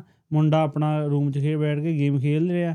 ਆਪਣੇ ਹਜੇ ਇੱਥੇ ਥੋੜਾ ਟ੍ਰੈਂਡ ਇਹ ਹੈਗਾ ਪਰ ਇੰਨਾ ਨਹੀਂ ਹੈਗਾ। ਜਿਹੜੇ ਜਿੰਨੇ ਪੈਸਾ ਸਾਡੇ ਕੋਲ ਆ ਜ਼ਿਆਦਾ ਆ ਜਾਂਦਾ। ਜਿੰਨਾ ਸਾਡਾ ਘਰ ਵੱਡਾ ਹੋ ਜਾਂਦਾ। ਜਿੰਨੇ ਕਮਰੇ ਤੁਸੀਂ ਜ਼ਿਆਦਾ ਹੁੰਦੇ ਆ ਉਨੇ ਤੁਸੀਂ ਜਾਣ ਕੇ ਟੀਵੀ ਟੰਗ ਲੈਣੇ। ਹਾਂ। ਹਨਾ ਜਵਾਕ ਆਪਣੇ ਆਪਣੇ ਉਹ ਹੋ ਗਏ ਅਲੱਗ-ਅਲੱਗ ਰ- ਕਮਰਿਆਂ 'ਚ ਬੜੇ ਹੋਆ ਤੇ ਉਹਨਾਂ ਦੇ ਕਰਕੇ ਵੀ ਇੱਕ ਪ੍ਰੋਬਲਮ ਹੈ ਜਿੰਨਾ ਘਰ ਛੋਟਾ ਹੋਊਗਾ ਹਨਾ ਇੱਥੇ ਮੈਂ ਉੱਚੀ ਬੋਲੇ ਹਾਸਿਆ ਉੱਪਰੋਂ ਮਾਂ ਨੇ ਕਹਿੰਦਾ ਹੇ ਕੀ ਕਰੀ ਜਾਂਦਾ ਥੱਲੇ ਦੰਦ ਨਿਕਲੀ ਜਾਂਦੇ ਹਾਂ। ਮੇਰੀ ਸੋਚਣੀ ਹੈ ਤੁਹਾਡੇ ਜਿੱਡਾ ਮਰਜ਼ੀ ਘਰ ਵੱਡਾ ਹੋ ਜਵੇ ਜਿੰਨਾ ਮਰਜ਼ੀ ਪੈਸਾ ਆ ਜਵੇ। ਪਰ ਘਰ ਦੇ ਵਿੱਚ ਇੱਕੋ ਹੀ ਟੀਵੀ ਹੋਣਾ ਚਾਹੀਦਾ। ਹੂੰ। ਉਹ ਵੀ ਤੁਹਾਡੇ ਲੌਬੀ ਏਰੀਆ 'ਚ। ਉਹਦਾ ਕਾਰਨ ਕੀ? ਚਾਹੇ ਤੁਸੀਂ ਲੜਿਓ ਆ ਚਾਹੇ ਤੁਸੀਂ ਇੱਕ ਦੂਜੇ ਨਾਲ ਨਹੀਂ ਬੋਲਦੇ ਪਰ ਟੀਵੀ ਚੀਜ਼ ਐਦਾਂ ਦੀ ਮਨੋਰੰਜਨ ਜਿਹੜਾ ਹਨਾ ਤੁਸੀਂ ਇੱਕ ਨਾ ਇੱਕ ਵੇਲੇ ਆ ਕੇ ਉੱਥੇ ਇਕੱਠੇ ਹੋ ਕੇ ਬਹਿ ਜਾਂਦੇ ਆ। ਕੋਈ ਗੱਲਬਾਤ ਕਰਦੇ ਆ ਹਨਾ। ਵੀ ਉਹ ਉਹ ਚੀਜ਼ ਤੁਹਾਡੇ ਇਕੱਠੇ ਹੋਣ ਲਈ ਆ ਉਹ। ਵੀ ਟੀਵੀ ਹਮੇਸ਼ਾ ਇੱਕੋ ਚਾਹੀਦਾ ਜੋ ਮੇਰੀ ਸੋਚਣੀ ਆ। ਜੇ ਮੈਨੂੰ ਕੋਈ ਕਹਿ ਦੇਵੇ ਮੈਂ ਹੁਣ ਆਪਣੀ ਐਗਜ਼ਾਮਪਲ ਦੇ ਦਿੰਦਾ ਮੈਂ ਟੀਵੀ ਬਾਏ ਕੀਤਾ ਹਨਾ। ਮੇਰਾ ਇੱਕ ਹੋਰ ਟੀਵੀ ਸੀਗਾ। ਉਹ ਵਧੀਆ ਸੀ ਹਨਾ ਮੈਂ ਵੱਡਾ ਟੀਵੀ ਬਾਏ ਕਰ ਲਿਆ ਉਹ ਲਾ ਲਿਆ। ਹੁਣ ਮੇਰੇ ਕੋਲ ਐਕਸਟਰਾ ਸੀ। ਮੈਂ ਆਪਣੇ ਬੇਟੇ ਦੇ ਰੂਮ 'ਚ ਵੀ ਲਾ ਸਕਦਾ ਸੀ ਜਾਂ ਆਪਣੇ ਰੂਮ 'ਚ ਵੀ ਲਾ ਸਕਦਾ ਸੀ। ਨਾ। ਮੈਂ ਕਿਹਾ ਨਹੀਂ। ਭਾਵੇਂ ਸਸਤੇ ਭਾਈ ਉਹ ਦੇਤਾ ਵੇਚਤਾ ਪਰ ਲਾਉਣਾ ਨਹੀਂ। ਕਿਉਂਕਿ ਮੈਂ ਵੱਖਰਾ ਬੈਠਾ ਮੇਰੇ ਮੁੰਡੇ ਨੇ ਵੱਖਰਾ ਬੈਠਣ ਲੱਪਣਾ ਮੈਨੂੰ ਹੋੜੋ ਪਤਾ ਉਹ ਆਪਣੇ ਰੂਮ 'ਚ ਕੀ ਦੇਖਦਾ। ਮੈਂ ਉਹਨੂੰ ਹਰੇਕ ਟਾਈਮ ਹੋੜੋ ਉਹਦੇ ਉੱਤੇ ਰਹੂੰਗਾ। ਹਨਾ? ਉਹ ਇਹਨਾਂ ਚੀਜ਼ਾਂ ਦਾ ਫ਼ਰਕ ਪੈਂਦਾ। ਆਪਾਂ ਕਹਿੰਦੇ ਆ ਕਿ ਨਿਆਣੇ ਸਾਡੇ ਹੁਣ ਅਲੱਗ ਹੋ ਗਏ। ਵਜ੍ਹਾ ਇਹਦੀ ਇਹ ਵੀ ਆ ਕਿ ਆਪ ਆਪ ਹੀ ਕਰਦੇ ਆ ਜਦੋਂ ਉਹਨੂੰ ਟੀਵੀ ਲਾ ਕੇ ਦੇਖਤਾ ਕਿ ਤੂੰ ਸਾਈਡ ਤੇ ਗੇਮ ਖੇਲੀ ਆ ਦੇਖ ਉਹ ਆਪ ਹੀ ਤੁਹਾਡੇ ਨਾਲ ਟੁੱਟ ਗਿਆ। ਆ ਮੇਰੇ ਪੁੱਤ ਨੂੰ ਕੀ ਚਾਹੀਦਾ ਹਾਂ, ਦਵਾ ਦਮਾ ਕੀ ਚਾਹੀਦਾ ਆ ਦਵਾ ਉਹਨੂੰ ਸਗੋਂ ਇਹ ਰੱਖੋ ਕਿ ਇਹਨੂੰ ਨਾਲ ਬਿਠਾਉਣਾ ਇਕੱਠੇ ਬੈਠਣਾ। ਹੂੰ। ਇਹ ਸੋਚ ਹੋਣੀ ਚਾਹੀਦੀ ਆ। ਉਹੀ ਆ ਨਾ ਮੈਨੂੰ ਇਦਾਂ ਵੀ ਲੱਗਦਾ ਹੁੰਦਾ ਵੀ ਘੱਟੋ ਘੱਟ ਜਿਹੜੀ ਆਪਾਂ ਰੋਜ਼ ਤਿੰਨ ਵਾਰੀ ਮੂੰਹ ਮਾਰੀਦਾ ਰੋਟੀ ਖਾਣ ਨੂੰ ਹਨਾ? ਇੱਕ ਵਾਰੀ ਆਪਣੀ ਪੂਰੀ ਫੈਮਿਲੀ ਦੇ ਨਾਲ ਬਹਿ ਕੇ ਜ਼ਰੂਰ ਖਾਣੀ ਚਾਹੀਦੀ ਆ। ਉਹੀ ਆਪਣਾ ਪੁਰਾਣਾ ਕਲਚਰ Culture, ਹਾਂ। ਪਹਿਲਾਂ ਉਹ ਥੱਲੇ ਚਟਾਈ ਵਿਛਾ ਕੇ ਸਾਰੇ। ਬਹਿ ਕੇ ਖਾਂਦੇ ਸੀਗੇ ਹਨਾ? ਤੇ ਚੁੱਲ੍ਹੇ ਦੇ ਆਲੇ ਦੁਆਲੇ ਬਹਿ ਜਾਣਾ ਸਭ ਨੇ ਪੀੜੀਆਂ। ਲੈ ਕੇ ਆਪਦੀਆਂ ਦੀਆਂ। ਤੇ ਉਹ ਉੱਥੇ ਬਹਿ ਕੇ ਨਾਲ ਨਾਲ ਗਰਮ ਗਰਮ ਪ੍ਰਸ਼ਾਦੇ। ਛਕਣੇ। ਆਹੋ ਚਲੋ ਮੰਨ ਸਕਦੇ ਆ ਵੀ ਦਿਨੇ ਤੁਸੀਂ ਕੰਮਾਂ ਕਾਰਾਂ ਦੇ ਸਾਰੇ ਹਨਾ? ਹੂੰ, ਜਾਂ ਸਵੇਰ ਨੂੰ ਸਵੇਰ ਨੂੰ ਭੱਜ ਦੌੜ ਦੇ ਵਿੱਚ ਬ੍ਰੇਕਫਾਸਟ ਨਹੀਂ ਹੋਇਆ। ਲੰਚ ਤੁਸੀਂ ਕੰਮ ਤੇ ਕਰ ਲਿਆ। ਪਰ ਡਿਨਰ ਵਾਲਾ ਬਹਾਨਾ ਨਹੀਂ ਚਾਹੀਦਾ ਕੋਈ ਵੀ। ਵੀ ਮੈਂ ਨਹੀਂ ਅਸੀਂ ਜੀ ਉਹ ਇਦਾਂ ਇਦਾਂ ਹਨਾ ਪੇ- ਪੇ ਮੈਂ ਪਹਿਲੇ ਖਾ ਲਈ ਸਾਰਿਆਂ ਨੂੰ ਭਾਵੇਂ ਫੈਮਿਲੀ ਛੋਟੀ ਆ ਵੱਡੀ ਆ ਰੋਟੀ ਆ ਇੱਕ ਟਾਈਮ ਰਾਤ ਨੂੰ ਹਨਾ ਇਕੱਠੇ ਬਹਿ ਕੇ ਖਾਣੀ ਚਾਹੀਦੀ ਆ ਟੀਵੀ ਦੇਖੋ ਆਪਣਾ ਇੰਜੋਏ ਕਰੋ ਨਾ ਕਿਉਂ ਇਹੀ ਗੱਲਾਂ ਹੁੰਦੀਆਂ ਜਿਹੜੀ ਕਮਿਊਨੀਕੇਸ਼ਨ ਚ ਗੈਪ ਆਉਂਦਾ ਨਾ। ਬੇਸਿਕਲੀ ਛੋਟੀਆਂ ਛੋਟੀਆਂ ਚੀਜ਼ਾਂ ਦਾ ਇਹਨਾਂ ਦਾ ਪਹਾੜ ਬਣ ਜਾਂਦਾ ਫਿਰ ਉਹ ਪਹਾੜ ਜ਼ਿਆਦਾ ਵੱਡਾ ਜਦੋਂ ਇੱਕ ਟਾਈਮ ਹੀ ਉਬਾਲਾ ਮਾਰਦਾ ਨਾ ਉਹ ਜਵਾਲਾਮੁਖੀ ਫਿਰ ਉਹ ਜ਼ਿਆਦਾ ਹੋ ਜਾਂਦਾ ਆ ਤੁਹਾਨੂੰ ਚਾਹੇ ਜਿੰਨਾ ਮਰਜ਼ੀ ਕੋਈ ਕੰਮ ਹੋਵੇ ਜਾਂ ਜਾਣ ਕਿ ਦਿਨ ਦੇ ਵਿੱਚ। ਇੱਕ ਟਾਈਮ ਆਪਣੀ ਫੈਮਿਲੀ ਨੂੰ ਇਦਾਂ ਦਾ ਦਵੋ ਕਿ ਤੁਸੀਂ ਸਾਰੇ ਇਕੱਠੇ ਹੋਵੋ ਘਰ ਦੇ ਵਿੱਚ। ਉਹਦਾ ਉਹਦਾ ਬਹੁਤ ਫਾਇਦਾ ਹੁੰਦਾ। ਦੇਖੋ ਤੁਸੀਂ 4-5 ਜਾਣੇ ਆ ਨਾ ਤੁਹਾਡੇ ਤੁਹਾਡੇ ਚਲੋ ਚਲੋ 5-6 ਜਾਣੇ ਲਾ ਲੈਂਦੇ ਆਪਾਂ। ਦੋ ਮਾਪੇ ਹੋ ਗਏ ਤੁਹਾਡੇ ਨਾਲ ਰਹਿੰਦੇ ਦੋ ਤੁਸੀਂ ਹੋ ਗਏ ਦੋ ਨਿਆਣੇ 6 ਜਾਣੇ ਹੋ ਗਏ। ਹੁਣ ਸਾਰਿਆਂ ਦਾ ਆਪੋ ਆਪਣਾ ਐਕਸਪੀਰੀਅੰਸ ਹੁੰਦਾ। ਉਹ ਜਦੋਂ ਆਪਾਂ ਸਾਰੇ ਬੈਠੇ ਆ ਨਾ ਰੋਟੀ ਪਾਣੀ ਖਾਂਦੇ ਆ ਉਹ ਚਿਹਰਿਆਂ ਤੋਂ ਪਤਾ ਲੱਗ ਜਾਂਦਾ ਇੱਕ ਦੂਜੇ ਨੂੰ ਕਿ ਇਹਨੂੰ ਕੀ ਗੱਲ ਆ ਕਿੱਦਾਂ ਆ ਖੁਸ਼ ਆ ਉਦਾਸ ਆ। ਬੰਦਾ ਪੁੱਛਦਾ ਹੀ ਆ ਜੇ। ਪੁੱਛਦਾ ਆ ਉਦਾਸ ਆ ਉਹ ਆਪਣੀ ਪ੍ਰੋਬਲਮ ਦੱਸਦਾ ਜਿਹੜਾ ਸਿਆਣਾ ਬੰਦਾ ਹੁੰਦਾ ਆ। ਕੋਈ ਹੱਲ ਹੀ ਦੱਸਦਾ ਉਹਨੂੰ ਹਨਾ ਇੱਕ ਹੌਸਲਾ ਹੀ ਦਿੰਦਾ ਆ। ਜੇ ਆਪਾਂ ਉਹ ਨਿਆਣਾ ਪਹਿਲੀ ਕੱਲਾ ਰਹਿੰਦਾ ਆਪਣੇ ਟੀਵੀ ਰੂਮ 'ਚ ਹੀ ਰਹਿੰਦਾ ਕੱਲਾ ਉਹਨੇ ਹੋਰ ਉਹਨੇ ਹੋਈ ਜਾਣਾ ਡਿਪਰੈਸ਼ਨ 'ਚ। ਜਾਈ ਜਾਣਾ ਹਨਾ। ਉਹਨੂੰ ਹੌਸਲਾ ਨਹੀਂ ਕਿਤੇ ਉਹ ਮਿਲਣਾ ਹੂੰ। ਇੱਕ ਜਿਹੜੀ ਅੱਜ ਕੱਲ ਚੱਲਦੀ ਨਾ ਉਹ ਮੈਂ I need a privacy I need a privacy ਮੈਨੂੰ ਲੱਗਦਾ ਡਿਪਰੈਸ਼ਨ ਤੇ ਐਂਜ਼ਾਈਟੀ ਦਾ ਇੱਕ ਇਹ ਕਾਰਨ ਆ। ਕਾਰਨ ਆ। ਇਹ ਬਹੁਤ ਵੱਡਾ। ਪ੍ਰਾਈਵੇਸੀ ਦੇ ਚੱਕਰ ਚੱਕਰ ਦੇ ਵਿੱਚ ਆਪਾਂ ਜਿਹੜੀ ਆਪਣੀ ਦਿਲ ਦੀ ਗੱਲ ਹੁੰਦੀ ਆ ਆਪਣੇ ਘਰਦਿਆਂ ਨੂੰ ਦੱਸਣਾ ਭੁੱਲ ਜੰਨੇ ਆ ਆਪਣੇ ਜਿਹੜੇ ਫਰੈਂਡਸ ਹੁੰਦੇ ਉਹਨਾਂ ਨੂੰ ਦੱਸਣਾ ਭੁੱਲ ਜੰਨੇ ਆ ਇਹ ਤਾਂ ਮੇਰੀ ਪ੍ਰਾਈਵੇਸੀ ਆ। ਜਾਂ ਉਦਾਂ ਝਿਜਕ ਜਾਈਦਾ ਵੀ ਕਿਤੇ ਹਨਾ ਵੀ ਉਹ ਨਾ ਉਹ ਬੰਦਾ ਹੋਰ ਪਾਸੇ ਨੂੰ ਨਾ ਗੱਲ ਲੈ ਜਾਵੇ। ਤੇ ਇਹ ਤਾਂ ਗੱਲਾਂ ਨਹੀਂ। ਆਪਣੇ ਫੈਮਿਲੀ ਦੇ ਵਿੱਚ ਤੁਹਾਨੂੰ ਇੰਨਾ ਕੁ ਬੌਂਡ ਬਣਾ ਕੇ ਰੱਖਣਾ ਚਾਹੀਦਾ ਆ ਕਿ ਤੁਸੀਂ ਹਰ ਇੱਕ ਤਰ੍ਹਾਂ ਦੀ ਆਪਣੇ ਫੈਮਿਲੀ ਦੇ ਨਾਲ। ਗੱਲ ਸ਼ੇਅਰ ਕਰ ਸਕੋ। ਹੂੰ। ਇੱਕ ਤੁਹਾਡੀ ਆ ਜਿਹੜੀ ਗੱਲ ਸੀਗੀ ਜਿਹਦਾ ਘਰ ਛੋਟੇ ਵੱਡੇ ਵਾਲੀ ਉਹ ਤੇ ਇੱਕ ਬਹੁਤ ਪੁਰਾਣੀ ਮੈਨੂੰ ਕਿਸੇ ਨੇ ਮੈਂ ਕਿਤੋਂ ਸੁਣੀ ਸੀ ਗੱਲ ਇਹ ਨਾ ਹੁਣ ਮੈਨੂੰ ਉਹ ਐਗਜ਼ਾਮਪਲ ਯਾਦ ਆ ਗਈ। ਕਹਿੰਦੇ ਜਿੱਦਾਂ ਪਹਿਲਾਂ ਪੈਸੇ ਘੱਟ ਹੁੰਦੇ ਆ ਬੰਦੇ ਕੋਲ ਨਾ ਉਹਦੇ ਕੋਲ ਛੋਟੀ ਗੱਡੀ ਹੁੰਦੀ ਆ। ਹੂੰ। ਉਹਦੇ ਸੀਟਾਂ ਨਾਲ ਨਾਲ ਹੁੰਦੀਆਂ ਮੂਰੇ ਵਾਲੀਆਂ ਸੀਟਾਂ। ਮਤਲਬ। ਤੁਹਾਡੇ ਡਿਫਰੈਂਸ ਘੱਟ ਹੁੰਦਾ ਵਾ। ਤੁਸੀਂ ਕੋਲ ਕੋਲ ਬੈਠੇ ਹੁੰਦੇ ਆ। ਜਿੱਦਾਂ ਹਸਬੰਡ ਵਾਈਫ ਜਾ ਰਹੇ ਆ ਨਾ ਉਹ ਕੋਲ ਕੋਲ ਬੈਠੇ ਹੁੰਦੇ ਆ। ਫਿਰ ਜਦੋਂ ਉਹਨਾਂ ਕੋਲ ਪੈਸਾ ਆਈ ਜਾਂਦਾ ਜਿੱਦਾਂ ਜਿੱਦਾਂ ਉਹਨਾਂ ਕੋਲ ਜ਼ਿਆਦਾ ਪੈਸਾ ਆਈ ਜਾਂਦਾ ਉਹ ਵੱਡੀ ਗੱਡੀ ਲਈ ਜਾਂਦੇ ਆ। ਵਿਚਾਲੇ ਕੰਧ ਬਣਨੀ ਸ਼ੁਰੂ ਹੋ ਜਾਂਦੀ ਆ। ਉਹ ਕਿਉਂਕਿ ਗੱਡੀ ਹੁਣ ਸਪੇਸ ਵੱਧ ਗਈ ਵਿਚਾਲੇ ਉਹ ਆਪਣੇ ਉਹ ਨਹੀਂ ਹੁੰਦਾ ਵੀ ਐਕਸਟੀਰੀਅਰ ਇੰਟੀਰੀਅਰ ਦਾ ਪਾਰਟ ਆ ਜਾਂਦਾ ਵਾ।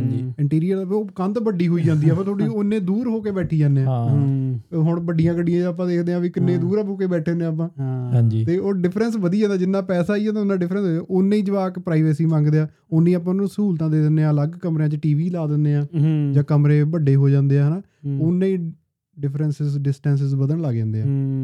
ਨਾਲੇ ਉਦਾਂ ਇੱਕ ਗੱਲ ਉਹਦਾ ਹੈਗੀ ਤਾਂ ਚਲੋ ਮੈਂ ਆਬਜ਼ਰਵ ਹੀ ਕੀਤੀ ਆ।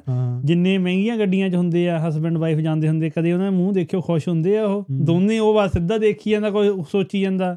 ਹਨਾ ਘਰ ਵਾਲੀ ਹੋਰ ਕੋਈ ਸੋਚੀ ਜਾਂਦੀ ਹੁੰਦੀ ਆ। ਜੇ ਉਹਨਾਂ ਦਾ ਦਿਮਾਗ ਪੜਨਾ ਹੋਵੇ ਕਿੰਨੇ ਕੁ ਖੁਸ਼ ਹੁੰਦੇ ਆ ਕਿਤੇ ਉਹ ਜਿੰਨਾ ਮਹਿੰਗੀ ਗੱਡੀ ਜਿੰਨਾ ਕੇ। ਜ਼ਿਆਦਾ ਪੈਸਾ ਉਨੀਆਂ ਵੱਡੀਆਂ ਪ੍ਰੋਬਲਮਾਂ ਹੁਣ ਮੰਨ ਲਓ ਇੱਕ ਮਤਲਬ ਦਰਮਿਆਨੀ ਮੀਡੀਅਮ ਫੈਮਿਲੀ ਆ ਮਿਡਲ ਕਲਾਸ ਹਨਾ। ਤੇ ਉਹਨਾਂ ਕੋਲ ਇੱਕ ਗੱਡੀ ਆ ਤੇ ਉਹ ਚਾਰ ਮੈਂਬਰ ਨੇ ਘਰ ਦੇ ਹਨਾ ਉਹ ਇੱਕੋ ਗੱਡੀ ਜਾਣਗੇ। ਮੰਨ ਲਓ ਉਹਨਾਂ ਕੋਲ ਜ਼ਿਆਦਾ ਪੈਸੇ ਨੇ। ਉਹਨਾਂ ਕੋਲ ਵੱਖਰੀ ਵੱਖਰੀ ਗੱਡੀ ਹੁਣ। ਉਹਨੇ ਜਾਣਾ ਇੱਕੋ ਡੈਸਟੀਨੇਸ਼ਨ ਤੇ ਪਰ ਇੱਕ ਨੇ ਕਹਿਣਾ ਮੈਂ 7 ਵਜੇ ਆਉਂਗਾ ਇੱਕ ਨੇ ਕਹਿਣਾ ਮੈਂ 10 ਵਜੇ ਆਉਂਗਾ ਠਹਿਰ 8 ਕੇ ਵਜੇ ਹਾਂ। ਤੇ ਵੱਖੋ ਵੱਖਰੇ ਟਾਈਮ ਦੇ ਡਿਸਟੈਂਸ ਵੱਧ ਗਿਆ ਡਿਫਰੈਂਸ ਵੱਧ ਗਿਆ ਫੈਮਿਲੀ ਦੇ ਵਿੱਚ। ਮਤਲਬ ਹੁਣ ਉਹ ਇਕੱਠੇ ਨਹੀਂ ਜਾ ਰਹੇ ਇਕੱਠੇ ਜਾਂਦੇ ਘੱਟੋ ਘੱਟ ਜੇ 1 ਘੰਟੇ ਦਾ ਰਾਹ ਸੀ ਇੱਕ ਗੱਲ ਤਾਂ ਕਰਦੇ ਰਾਹ 'ਚ। ਹਾਂ। ਚਾਹੇ ਚਾਹੇ ਕੋਈ ਸ਼ੁਰੂ ਹੁੰਦਾ ਕੋਈ। ਲੜਾਈ ਵਾਲੀ ਕਰਦੇ। ਚਾਹੇ ਪਿਆਰ ਵਾਲੀ ਕਰਦੇ ਕੁਛ ਤਾਂ ਆਪਸ ਵਿੱਚ ਇੱਕ ਦੂਜੇ ਨਾਲ ਬੋਲਦੇ। ਬਈ ਕੁਝ ਵੀ ਨਹੀਂ ਹੋ ਰਿਹਾ। ਹਾਂ। ਨਾ ਨਹੀਂ ਉਹ ਤਾਂ ਉਹ ਤਾਂ ਗੱਲ ਹੈ। ਇਸੇ ਕਰਕੇ ਅੱਜ ਕੱਲ ਬੜਾ ਉਹ ਟ੍ਰੈਂਡ ਜਿਹਾ ਚੱਲ ਗਿਆ। ਫੈਮਿਨਿਜ਼ਮ ਫੈਮਿਨਿਜ਼ਮ ਕੁੜੀਆਂ ਨੂੰ ਹਨਾ ਅਧਿਕਾਰ ਦੇਣੇ ਚਾਹੀਦੇ। ਹੁਣ ਮੇਰੀਆਂ ਦੋ ਭੈਣਾਂ ਆ ਨਾ ਮੰਮੀ ਆ ਮੇਰੀ ਹਨਾ ਤੇ ਮੇਰੀ ਵਾਈਫ ਆ। ਮੈਂ ਤਾਂ ਓਬਵੀਅਸਲੀ ਚਾਹੂੰਗਾ ਵੀ ਉਹਨਾਂ ਨੂੰ ਜਿੰਨੇ ਅਧਿਕਾਰ ਬਰਾਬਰ ਦੇ ਹੋਣ ਹਨਾ? ਪਰ ਫੈਮਿਨਿਜ਼ਮ ਦੀ ਆੜ ਦੇ ਵਿੱਚ ਜੋ ਅੱਜ ਕੱਲ ਕੁੜੀਆਂ ਕਹਿੰਦੀਆਂ ਵੀ ਸਾਨੂੰ ਉਹ ਅਧਿਕਾਰ ਦੇਣੇ ਚਾਹੀਦੇ ਆ ਉਹ ਕੋਈ ਬਾਲੇ ਚੰਗੇ ਨਹੀਂ ਹੈਗੇ। ਉਹ ਬੇਸਿਕਲੀ ਉਹ ਅਧਿਕਾਰ ਮੰਗ ਰਹੀਆਂ ਜਿਹੜੀਆਂ ਆਪਣੇ ਪਿੰਡਾਂ ਦੇ ਵਿੱਚ ਹੁੰਦਾ ਨਾ ਕੋਈ ਲਫੰਡਰ ਜਾਂ ਮੁੰਡਾ ਕਦੇ ਕਿਸੇ ਪਿੰਡ 'ਚ ਜਾ ਕੇ ਚਪੇੜਾ ਖਾ ਲਈਆਂ ਕਿਸੇ ਕਿਸੇ ਮੋੜ ਤੇ ਚਪੇੜਾ ਖਾ ਲਈਆਂ ਉਹ ਕਿਹੋ ਜਿਹਾ ਕੰਮ ਕਰਦਾ ਹੁੰਦਾ ਮੈਂ ਇੱਥੇ ਬੋਲਣਾ ਨਹੀਂ ਚਾਹੁੰਦਾ। ਤੇ ਉਹ ਉਹ ਜਿਹੜਾ ਮੁੰਡੇ ਕੰਮ ਕਰਦਾ ਹੁੰਦਾ ਉਹੋ ਜਿਹਾ ਅਧਿਕਾਰ ਚਾਹੁੰਦੀਆਂ ਆ ਉਹ। ਵੀ ਸਾਨੂੰ ਉਦਾਂ ਦੇ ਅਧਿਕਾਰ ਹੋਣ ਫੈਮਿਨਿਜ਼ਮ ਦੀ ਆੜ ਦੇ ਵਿੱਚ। ਸਮਝਿਆ ਨਹੀਂ ਮੈਂ ਤੁਸੀਂ। ਸਮਝ- ਸਾਨੂੰ ਤੂੰ ਦਿਓ ਨਹੀਂ ਨਹੀਂ ਤੂੰ ਕਲੀਅਰ ਸਮਝਾ ਦੇ ਅੱਜ ਸਾਨੂੰ ਵੀ ਅਸੀਂ ਵੀ ਕੁਝ ਬੋਲਣ ਵਾਲੇ ਹੋਈਏ ਮੋਰੇ ਹਨਾ। ਉਹ ਹਾਂ, ਮੈਂ ਵੀ ਨਹੀਂ ਹੁਣ- ਚਲੋ ਰਹਿਣ ਦਿਓ ਤੁਸੀਂ ਸਮਝਾਉਣ ਨੂੰ ਜ਼ਿਆਦਾ ਡੂੰਗੀ 18 ਪਲੱਸ ਹੋ ਜਾਣੀ ਹੁਣ ਗੱਲ ਵੀ ਅਸੀਂ ਵੀ ਕੀ ਕਵਾਂਗੇ? ਨਹੀਂ ਜਾਨੀ ਕਿ ਹੁੰਦੇ ਨਾ ਯਾਰ ਕਾਲਜਾਂ ਦੇ ਵਿੱਚ ਸਾਰੇ ਕਾਲਜ ਦੇ ਵਿੱਚ ਇੱਕ ਅੱਧਾ ਹੁੰਦਾ। ਕਦੇ ਕਿਸੇ ਕੁੜੀ ਨੂੰ ਜਾ ਕੇ ਗੱਲ ਕਰ ਲਈ ਕਦੇ ਕਿਸੇ ਕੁੜੀ ਦੇ ਮਗਰ ਚੱਲ ਗਿਆ ਸਕੂਲ ਕਾਲਜ ਬੱਸ ਚੱਲ ਗਿਆ। ਇਧਰੋਂ ਥੱਪੜ ਫਲਾਣੇ ਖਾ ਦੇ ਜਾਂਦੇ ਚਪੇੜਾ। ਚਪੇੜਾ ਫਲਾਨੀ ਕਲਾਸ ਦੇ ਮੁੰਡੇ ਨੇ ਮਾਰਤੀਆਂ। ਹਨਾ ਫਲਾਣੇ ਦੀ ਪਿੰਡ ਦੇ ਕਿਸੇ ਗਿਆ ਉਹਨੇ ਦੇਖ ਲਿਆ ਵੀ ਸਾਡੀ ਕੁੜੀ ਦੇ ਮਗਰ ਆਉਂਦਾ ਹਨਾ ਚਪੇੜਾ ਚਪੂੜਾ ਉਹ ਤੋਂ ਖਾ ਲਈਆਂ। ਜਾਨੀ ਕਿ ਉਹ ਕੁੜੀਆਂ ਚਾਹੁੰਦੀਆਂ ਵੀ ਅਸੀਂ ਵੀ ਇੱਦੇ ਖੋਲ ਲੰਗੂ ਕਦੇ ਕਿਸੇ। ਮੁੰਡੇ ਦੇ ਨਾਲ ਹਨਾ ਹਾਂ। ਵੀ ਕਦੇ ਕਿਸੇ ਮੁੰਡੇ ਦੇ ਨਾਲ ਕਦੇ ਕਿ ਮੁੰਡੇ ਦੇ ਨਾਲ ਕਦੇ ਕਿਸੇ ਦੇ ਨਾਲ ਹੈ। ਫੈਮਿਨਿਜ਼ਮ ਦੀ ਆੜ ਦੇ ਵਿੱਚ ਹਨਾ। ਹਾਂ। ਫੈਮਿਨਿਜ਼ਮ ਅਸਲ ਅਸਲ ਦੇ ਵਿੱਚ ਜੋ ਜੇਸ ਕਰਕੇ ਇਹ ਨਹੀਂ ਹਨਾ ਪੁਰਾਣੇ ਟਾਈਮਾਂ ਸ਼ੁਰੂ ਕੀਤਾ ਸੀ ਉਹ ਤਾਂ ਇਦਾਂ ਹੀ ਕੀਤਾ ਸੀ ਵੀ ਕੁੜੀਆਂ ਨੂੰ ਅਧਿਕਾਰ ਬਰੋਬਰ ਦੇ ਮਿਲਣ ਮੁੰਡਿਆਂ ਦੇ ਵੋਟ ਦਾ ਹੱਕ ਹੋਵੇ ਪਹਿਰਾਵੇ ਦਾ ਹੋਵੇ ਜੌਬਸ ਤੇ ਸਾਡੀ ਹਨਾ ਸੁਣੇ ਸਾਨੂੰ ਬਰੋਬਰ ਦੇ ਪੈਸੇ ਮਿਲਣ। ਬੇਸਿਕਲੀ ਇਹ ਤਾਂ ਤੁਸੀਂ ਕਹਿ ਸਕਦੇ ਮੰਨ ਸਕਦੇ ਹਾਂ ਇਹ ਇਹ ਤਾਂ ਸਮਾਂ ਤੇ ਬੰਦਾ ਸੌਖਾ ਆਪ ਹੋਊ। ਜੇ ਸਾਰੇ ਅਧਿਕਾਰ ਸਹੀ ਮਿਲਣ ਬੰਦਾ ਕਹਿੰਦਾ ਯਾਰ ਸ਼ੁਕਰ ਹੈ ਮੈਂ ਵੀ ਮੇਰੇ ਹੱਡ ਥੋੜੇ ਹਨਾ ਸਖਾਲੇ ਨਾ ਤੁਹਾਡੀ ਜਿੱਦਾਂ ਹੁਣ ਤੂੰ ਗੱਲ ਕਹਿਣਾ ਚਾਹੁੰਦਾ ਤੂੰ ਬੇਸਿਕਲੀ ਇਹ ਕਹਿਣਾ ਚਾਹੁੰਦਾ ਕਿ ਅਧਿਕਾਰ ਹੋਣ ਹਾਂ ਠੀਕ ਆ। ਪਰ ਉਹਨਾਂ ਦੀ ਗਲਤ ਵਰਤੋਂ ਨਾ ਕਰੋ। ਨਹੀਂ ਉਹ ਨਾ ਕਰੋ ਫੈਮਿਨਿਜ਼ਮ ਮੈਨੂੰ ਕਿਸੇ ਹੱਦ ਤੱਕ ਠੀਕ ਲੱਗਦਾ ਪਰ ਜਿਹੜੀ ਅੱਜ ਮਾਡਰਨ ਪਰਿਭਾਸ਼ਾ ਹੈ ਮੈਨੂੰ ਉਹ ਤੋਂ ਪ੍ਰੋਬਲਮ ਆ। ਹੂੰ। ਜਿਹੜੀ ਅੱਜ ਕੱਲ ਦਿੱਤੀ ਜਾ ਰਹੀ ਆ ਫੈਮਿਲੀ ਮੈਂ ਜਿੱਦਾਂ ਦੇ ਮਰਜ਼ੀ ਕੱਪੜੇ ਪਾਵਾਂ ਤੈਨੂੰ ਕੀ? ਚੱਕਰ? ਪਤਾ ਕੀ ਆ? ਇੱਕ ਹੁੰਦੀ ਆ ਵੀ ਆਪਾਂ ਨੂੰ ਫੈਸਿਲਿਟੀਆਂ ਕਿਹੜੀਆਂ ਮਿਲੀਆਂ ਹੋਈਆਂ ਹਨਾ? ਹੂੰ। ਰਾਈਟਸ ਰਾਈਟ ਕਹਿ ਲਈਏ ਵੀ ਆਪਣੇ ਜਿਹੜੇ ਰਾਈਟਸ ਨੇ ਹਨਾ? ਆਪਾਂ ਉਹ ਤਾਂ ਬਹੁਤ ਛੇਤੀ ਕਹਿੰਦੇ ਆ ਵੀ ਆ ਮੇਰੇ ਰਾਈਟਸ ਨੇ। ਹਾਂਜੀ ਇਹ ਮੇਰੇ ਰਾਈਟਸ ਆ ਇਹਨੂੰ ਤਾਂ ਮੈਨੂੰ ਕੋਈ ਰੋਕ ਨਹੀਂ ਸਕਦਾ। ਪਰ ਉਹਦੇ ਨਾਲ ਆਪਾਂ ਇੱਕ ਹੋਰ ਚੀਜ਼ ਭੁੱਲ। ਸਕਦੇ ਆ ਵੀ ਜਿਹੜੀ ਆਪਣੀ ਰਿਸਪੌਂਸਿਬਿਲਿਟੀ ਆ। ਹਾਂ। ਜੇ ਆਪਣੇ ਰਾਈਟਸ ਨੇ ਤਾਂ ਉਹਦੇ ਨਾਲ ਆਪਣੀ ਰਿਸਪੌਂਸਿਬਿਲਿਟੀ ਵੀ ਆ। ਹੂੰ। ਵੀ ਹਾਂ ਵੀ ਰਿਸਪੌਂਸਿਬਿਲਿਟੀ। ਆਪਾਂ ਨਹੀਂ ਦੇਖਦੇ ਵੀ ਆ ਸਾਡੀ ਨਹੀਂ ਰਾਈਟ ਚਾਹੀਦੇ। ਰਾਈਟ ਚਾਹੀਦਾ ਸਾਨੂੰ ਆਪਣਾ। ਹੂੰ। ਹਾਂ ਉਹਨਾਂ ਜ਼ਿੰਮੇਵਾਰੀ ਜਿਹੜੀ ਤੁਹਾਨੂੰ ਆਉਂਦੀ ਆ ਉਹ ਨਹੀਂ ਸਮਝਣਾ ਚਾਹੁੰਦੇ। ਹਾਂ। ਹਾਂ ਜੇ ਆਪਣੇ ਨੂੰ ਇੱਕ ਰਾਈਟ ਮਿਲ ਰਿਹਾ ਤਾਂ ਉਹਦੇ ਨਾਲ ਦੋ ਰਿਸਪੌਂਸਿਬਿਲਿਟੀਆਂ ਵੀ ਆ ਰਹੀਆਂ ਨੇ। ਹੂੰ। ਵੀ ਉਹ ਰਾਈਟ ਨੂੰ ਮੇਨਟੇਨ ਕਿੱਦਾਂ ਕਰਨਾ ਤੇ ਅਗਲੇ ਬੰਦਿਆਂ ਨੂੰ ਵੀ ਉਹ ਰਾਈਟ ਮਿਲੇ ਤੇ ਆਪਾਂ ਉਹ ਰਿਸਪੌਂਸਿਬਲੀ ਉਹ ਹੂੰ। ਆਪਦਾ ਰਾਈਟ ਨਹੀਂ ਦੇਖੋ ਚਲੋ ਠੀਕ ਆ ਸਾਰਿਆਂ ਦਾ ਮਨ ਹੁੰਦਾ ਕਿ ਦੇਖੋ ਹਰ ਇੱਕ ਬੰਦੇ ਦਾ ਹਨਾ ਜੇ 10 ਬੰਦੇ ਆ ਤਾਂ 10ਾਂ ਦਾ ਡਿਫਰੈਂਟ ਮਨ ਹੁੰਦਾ। ਕੁਝ ਕਰਨੇ ਦਾ ਕੁਝ ਵੀ ਹਨਾ ਕੋਈ ਕਿਸੇ ਦਾ। ਪਰ ਆਪਾਂ ਇੱਕ ਸਮਾਜ 'ਚ ਰਹਿੰਦੇ ਆ ਹੂੰ। ਹਨਾ ਆਪਾਂ ਨੂੰ ਉਹਦਾ ਆਲਾ ਦੁਆਲਾ ਵੀ ਦੇਖਣਾ ਪੈਂਦਾ ਹੈ। ਕਿ ਕਿਸੇ ਨੂੰ ਯਾਰ ਜ਼ਿਆਦਾ ਬੁਰਾ ਵੀ ਨਾ ਲੱਗੇ। ਹਨਾ ਇਹ ਵੀ ਚੀਜ਼ਾਂ ਦੇਖਣੀਆਂ ਚਾਹੀਦੀਆਂ ਆ। ਇੱਕ ਨਾ ਹੁਣ ਮੈਂ ਐਡ ਆਨ ਕਰਦਾ ਤੁਸੀਂ ਪਹਿਲਾਂ ਗੱਲ ਕੀਤੀ ਭਰੂਣ ਹੱਤਿਆ ਵਾਲੀ ਆਪਾਂ ਕਰਕੇ ਆਏ ਹਨਾ? ਡਿਸਕਸ ਤੇ ਇਹ ਫੈਮਿਨਿਜ਼ਮ ਉਹਦੇ ਨਾਲ ਜੁੜਦਾ ਕਿਤੇ ਇੱਕ ਲਫ਼ਜ਼ ਆ ਗਿਆ ਹਨਾ। ਉਹ ਇਦਾਂ ਕਿ ਉਹ ਜਿਹੜੀ ਭਰੂਣ ਹੱਤਿਆ ਵਾਲਾ ਕਲਚਰ ਉਹ ਪਤਾ ਕਿੱਥੋਂ ਸ਼ੁਰੂ ਹੋਇਆ ਸੀ ਆਪਾਂ ਜੇ ਆਪਣੀ ਹਿਸਟਰੀ ਦੇ ਵਿੱਚ ਜਾਈਏ। ਉਹ ਸ਼ੁਰੂ ਹੋਇਆ ਸੀਗਾ ਜਦੋਂ ਪਹਿਲਾਂ ਆਪਣੇ ਜਿਹੜੀਆਂ ਕੁੜੀਆਂ ਹੁੰਦੀਆਂ ਸੀ ਉਹਨਾਂ ਨੂੰ ਰਾਈਟ ਨਹੀਂ ਸੀ ਹੁੰਦਾ ਪ੍ਰਾਪਰਟੀ ਓਨ ਕਰਨ ਦਾ। ਹੂੰ ਹੂੰ ਹੂੰ। ਮਤਲਬ ਜਿਹੜੀ ਪੇਰੈਂਟਸ ਦੀ ਪ੍ਰਾਪਰਟੀ ਹੁੰਦੀ ਸੀਗੀ ਉਹ ਗਾਹਾਂ ਟਰਾਂਸਫਰ ਨਹੀਂ ਸੀ ਹੁੰਦੀ ਉਹਨਾਂ ਤੇ। ਤੇ ਉਹ ਫਿਰ ਜਿਹੜਾ ਮਾਂ ਪਿਓ ਹੁੰਦੇ ਜਿਹੜਾ ਕਪਲ ਹੁੰਦਾ ਸੀ ਉਹ ਉਦੋਂ ਤੱਕ ਮਤਲਬ ਮਤਲਬ ਟਰਾਈ ਕਰੀ ਜਾਂਦੇ ਤੱਕ ਉਹਨਾਂ ਦੇ ਮੁੰਡਾ ਨਹੀਂ ਹੁੰਦਾ। ਕਿਉਂਕਿ ਉਹਨਾਂ ਨੇ ਆਪਣੀ ਪ੍ਰਾਪਰਟੀ ਗਾਹਾਂ ਟਰਾਂਸਫਰ ਕਰਨੀ ਹੈ ਵਾਰਸ ਚਾਹੀਦਾ। ਵਾਰਸ ਚਾਹੀਦਾ। ਕਿਉਂਕਿ ਕੁੜੀਆਂ ਵਾਰਸ ਨਹੀਂ ਸੀ ਹੁੰਦੀਆਂ। ਇਹ ਹੋਇਆ ਜਦੋਂ ਇੰਦਰਾ ਗਾਂਧੀ ਨੇ ਰਾਈਟ ਕੀਤਾ ਵੀ ਨਾ ਕੁੜੀਆਂ ਨੂੰ ਵੀ ਹੁਣ ਓਨ ਕਰ ਸਕਦੀਆਂ ਪ੍ਰਾਪਰਟੀ ਇਕੁਅਲ। ਰਾਈਟ ਹੋ ਗਿਆ। ਇੰਦਰਾ ਗਾਂਧੀ ਵੇਲੇ ਇੰਦਰਾ ਗਾਂਧੀ ਦੇ ਫਾਦਰ ਨੇ ਕੀਤਾ ਸੀ। ਆਪਣੇ ਜਿਹੜੇ- ਜੋ ਜਵਾਹਰ ਲਾਲ ਨਹਿਰੂ ਹੀ ਸੀਗੇ। ਪਤਾ ਨਹੀਂ ਭਰਾ ਮੇਰੀ ਹਿਸਟਰੀ ਵੀਕ ਹੀ ਆ ਮੇਰੀ ਭਰਾ। ਉਹ ਹਾਂ ਉਹੀ ਸੀ ਨਹਿਰੂ ਸੀ। ਹੀ ਜਵਾਹਰ ਲਾਲ ਨਹਿਰੂ ਸੀ। ਹਾਂ ਚਾਚਾ ਨਹਿਰੂ। ਤੇ ਉਹ ਨਹਿਰੂ ਨੇ ਕੀਤਾ ਸੀਗਾ ਇਹ ਰੂਲ ਕਿਉਂਕਿ। ਉਹਦੇ ਗਾਹਾਂ ਕੁੜੀ ਸੀ। ਹਾਂ। ਉਹਦੀ ਪ੍ਰਾਪਰਟੀ ਟਰਾਂਸਫਰ ਨਹੀਂ ਸੀ ਹੋਣੀ। ਇਹ ਚੱਕਰ ਪ੍ਰੋਬਲਮ ਉਦੋਂ ਇਹ ਆ ਗਈ ਸੀ ਹਾਂ। ਬਈ ਉਹਦੀ ਪ੍ਰਾਪਰਟੀ ਟਰਾਂਸਫਰ ਕਰ ਲਈ ਉਹਨੂੰ ਲਾਅ ਦੇ ਵਿੱਚ ਫੇਰ ਬਦਲ ਕਰਨਾ ਪੈਣਾ ਸੀ। ਫੇਰ ਲਾਅ ਬਦਲਿਆ ਗਿਆ ਸੀ ਉਦੋਂ ਹੂੰ। ਕੁੜੀਆਂ ਨੂੰ ਵੀ ਉਹਨੂੰ ਕਰਨ ਦਾ ਰਾਈਟ ਕਰਨਾ ਮਿਲਿਆ ਸੀ। ਪਰ ਕਲਚਰ ਜਿਹੜਾ ਪਹਿਲਾਂ ਚੱਲਦਾ ਸੀ ਉਹੀ। ਚੱਲੀ ਗਿਆ ਵੀ ਮੁੰਡਾ ਚਾਹੀਦਾ ਮੁੰਡਾ ਚਾਹੀਦਾ। ਪਰ ਚਾਹੀਦਾ ਕਿਉਂ ਆ? ਉਹ ਤਾਂ ਚਾਹੀਦਾ ਸੀ ਉਦੋਂ ਵਾਰਿਸ ਬਣਾਉਣ ਲਈ। ਵਾਰਸ ਦੇ ਲਈ। ਤੇ। ਇਦਾਂ ਵੀ ਰਾਈਟ ਪਰ ਪਰ ਫਿਰ ਵੀ ਮੈਂ ਦੇਖਿਆ ਨਾ ਅੱਜ ਚਲ ਤੁਸੀਂ ਪਹਿਲਾਂ ਦੀ ਗੱਲ ਕੀਤੀ ਆ ਅੱਜ ਵੀ ਕੁੜੀਆਂ ਨਾਲੋਂ ਮੁੰਡਿਆਂ ਨੂੰ ਅਹਿਮੀਅਤ ਜ਼ਿਆਦਾ ਦਿੱਤੀ ਜਾਂਦੀ ਆ। ਹੂੰ।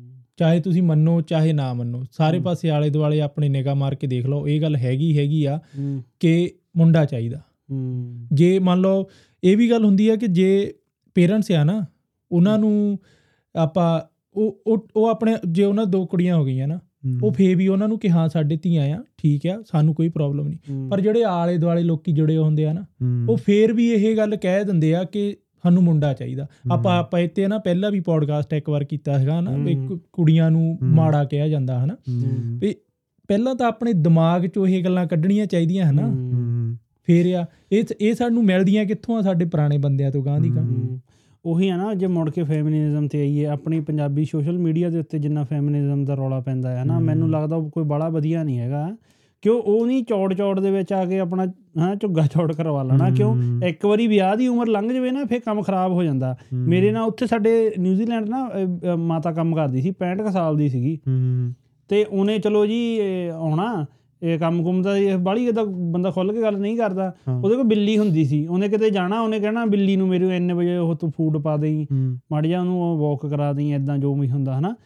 ਤੇ ਉਹਨੇ ਜਦੋਂ ਛੁੱਟੀਆਂ ਛੱਟੀਆਂ ਤੇ ਜਾਣਾ ਉਹਦੀ ਬਿੱਲੀ ਮੈਂ ਹੀ ਇੱਕ ਵਾਰੀ ਮੈਂ ਉਹਨੂੰ ਪੁੱਛੇ ਲਿਆ। ਮੈਂ ਕਿਹਾ ਤੇਰੇ ਜਵਾਕ ਜਵੂਕ ਨਹੀਂ ਕਿੱਦਾਂ ਪਈ ਆਉਂਦੇ? ਪਿਓ ਨਹੀਂ ਦੇਖਦੇ ਤੇਰਾ ਹਸਬੰਡ ਉਹ ਉਹਨੇ ਫੇਰ ਦੱਸੀ ਗੱਲ।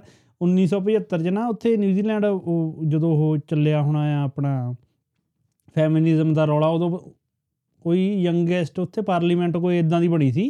ਕਹਿੰਦੀ ਉਹਦੀ ਮੈਂ ਕੰਪੇਨ ਕਰਦੀ ਹੁੰਦੀ ਸੀ ਤੇ ਉਦੋਂ ਫੈਮਿਨਿਜ਼ਮ ਦਾ ਨਵਾਂ ਨਵਾਂ ਚੱਲਿਆ ਸੀ ਵੀ ਚੱਕ ਲਓ ਚੱਕ ਲਓ ਵੀ ਅਸੀਂ ਵਿਆਹ ਨਹੀਂ ਕਰਾਉਣਾ ਹਨਾ? ਸਾਡੇ ਅਸੀਂ ਵੀ ਮੁੰਡਿਆਂ ਦੇ ਬਰਾਬਰ ਆ ਕੁੜੀਆਂ ਦੇ ਬਰਾਬਰ ਆ। ਕਹਿੰਦੀ ਉਦੋਂ ਮੈਂ ਟਾਈਮ ਟਾਈਮ ਖੁੰਝ ਗਈ। ਕਹਿੰਦੀ ਹੁਣ ਅੱਜ ਮੈਨੂੰ ਰਿਅਲਾਈਜ਼ ਹੋ ਰਿਹਾ ਵੀ ਵਿਆਹ ਜ਼ਰੂਰ ਕਰਵਾਉਣਾ ਚਾਹੀਦਾ। ਕਿਉਂਕਿ ਬੁਢਾਪੇ ਦੇ ਵਿੱਚ ਸਾਡੇ ਜੀਵਨ ਸਾਥੀ ਨੇ ਤੁਹਾਡੇ ਜਵਾਕਾਂ ਨੇ ਹੀ ਤੁਹਾਡਾ ਸਾਥ ਦੇਣਾ ਆ। ਜਵਾਨੀ ਦੇ ਵਿੱਚ ਜਿੰਨੀਆਂ ਮਰਜ਼ੀ ਆਪਾਂ ਫੜਾ ਮਾਰ ਲਈਏ ਹਨਾ? ਇੱਕ ਵਾਰੀ ਟਾਈਮ ਨਿਕਲਿਆ ਮੁੜ ਕੇ ਹੱਥ ਨਹੀਂ ਆਉਂਦਾ। ਹੁਣ ਜੇ ਉਦੋਂ ਉਦੋਂ ਕਰਾਇਆ ਹੁੰਦਾ ਹਨਾ? ਕੋਈ ਤਾਂ ਹੁੰਦਾ ਉਹਦਾ ਦੇਖਭਾਲ ਕਰਨ ਨੂੰ। ਜਾਨੀ ਕਿ ਉਹ ਇੱਕ ਤਰ੍ਹਾਂ ਦਾ ਮੇਰੇ ਕੋਲ ਪਛਤਾਵਾ ਕਰ ਰਹੀ ਸੀ ਵੀ ਮੈਂ ਫੈਮਿਨਿਜ਼ਮ ਦੇ ਪਿੱਛੇ ਲੱਗ ਕੇ ਆਪਣਾ ਆਪਣੀ ਲਾਈਫ ਖਰਾਬ ਕਰ ਲਈ। ਕਹਿੰਦੀ ਕਹਿੰਦੀ ਹੁਣ ਮੇਰੇ ਤੋਂ ਕੋਈ ਨਹੀਂ। ਹਾਂ ਜਿੱਦਾਂ ਹੁਣ ਤੂੰ ਕਹਿੰਦਾ ਕਿ ਕਿ ਥੋੜਾ ਜਦੋਂ ਉਹ ਉਮਰ ਹੋ ਗਈ ਹੈ ਨਾ ਕਿ ਵਿਆਹ ਨਹੀਂ ਕਰਵਾਉਂਦੀਆਂ ਹਨਾ ਉਹਦਾ ਵੀ ਕਾਰਨ ਇੱਕ ਵਿਆਹ ਦੀ ਉਮਰ ਹੁੰਦੀ ਆ। ਸਹੀ ਤੁਹਾਨੂੰ ਦੱਸਾਂ ਉਮਰ ਇਹ ਹੁੰਦੀ ਆ ਕਿ ਜਿੱਦਾਂ ਮੰਨ ਲਾ 25 ਕੁ ਸਾਲ ਦਾ ਹਨਾ। ਵਿਆਹ ਹੋ ਜਵੇ ਠੀਕ ਆ। 30 ਤੋਂ ਪਹਿਲਾਂ ਪਹਿਲਾਂ ਜਦੋਂ ਤੁਸੀਂ 30 ਟੱਪ ਗਏ ਜਿਹੜੀ ਤੁਹਾਡੀ ਸਮਝ ਹੁੰਦੀ ਆ ਨਾ ਉਹ ਵੱਧ ਜਾਂਦੀ ਆ। ਸਮਝਦੇ ਤੁਸੀਂ ਗੱਲਾਂ ਨੂੰ? ਵੱਧ ਜਾਂਦੀ ਆ ਹੁਣ ਉਹਦੀ ਜਦੋਂ ਸਮਝ ਵੱਧ ਗਈ ਉਹਨੇ ਉਹਨੇ ਉਦਾਂ ਦਾ ਪਰਸਨ ਲੱਭਣਾ। ਹੂੰ। ਜਿਆਦੇ ਸਮਝ ਵਾਲਾ। ਹੂੰ। ਉਹ ਕਿਉਂਕਿ ਜਾਂ ਤਾਂ ਉਹ ਪਹਿਲਾਂ ਵਿਆਹ ਹੋ ਗਏ ਹੁੰਦੇ ਆ ਹਰ ਕੋਈ ਇਦਾਂ ਮਿਲਦਾ ਨਹੀਂ ਹੈਗਾ ਹਨਾ? ਉਹਦੀ ਉਹ- ਉਹਦੀ ਸੋਚ ਆ ਜਿਹੜੀ ਉਹ ਜਿਆਦੇ ਵੱਧ ਜਾਂਦੀ ਆ। ਉਹ ਇਸ ਕਰਕੇ ਉਹਨੂੰ ਉਹ ਪਰਸਨ ਮਿਲਦਾ ਨਹੀਂ ਹੈਗਾ। ਠੀਕ ਹੈ ਕਿ ਉਹ ਉਹ ਵੱਧ ਨੌਲੇਜ ਵਾਲਾ ਬੰਦਾ ਹਨਾ? ਉਹ ਚਾਹੇ ਮੁੰਡਾ ਆ ਚਾਹੇ ਕੁੜੀ ਆ ਚਾਹੇ ਜੇ ਮੁੰਡੇ ਦੀ ਏਜ ਵੀ ਵੱਧ ਜਵੇ ਮੁੰਡਾ ਵੀ ਐਂ ਕਰੂਗਾ। ਮੁੰਡਾ ਵੀ ਆਪਣੇ ਤੋਂ ਕਿ ਹਾਂ ਮੇਰੀ ਬਰਾਬਰ ਜਿੰਨੀ ਮੈਨੂੰ ਸਮਝਿਆ ਉਸ ਹਿਸਾਬ ਨਾਲ ਮੈਨੂੰ ਕੁੜੀ ਮਿਲੇ। ਕੁੜੀ ਨੂੰ ਇਹ ਹੁੰਦਾ ਕਿ ਮੈਨੂੰ ਮੁੰਡਾ ਮਿਲੇ ਹਨਾ? ਵੀ ਇਹ ਇਹ ਇਸ ਇਸ ਕਰਕੇ ਚੱਕਰ ਆ।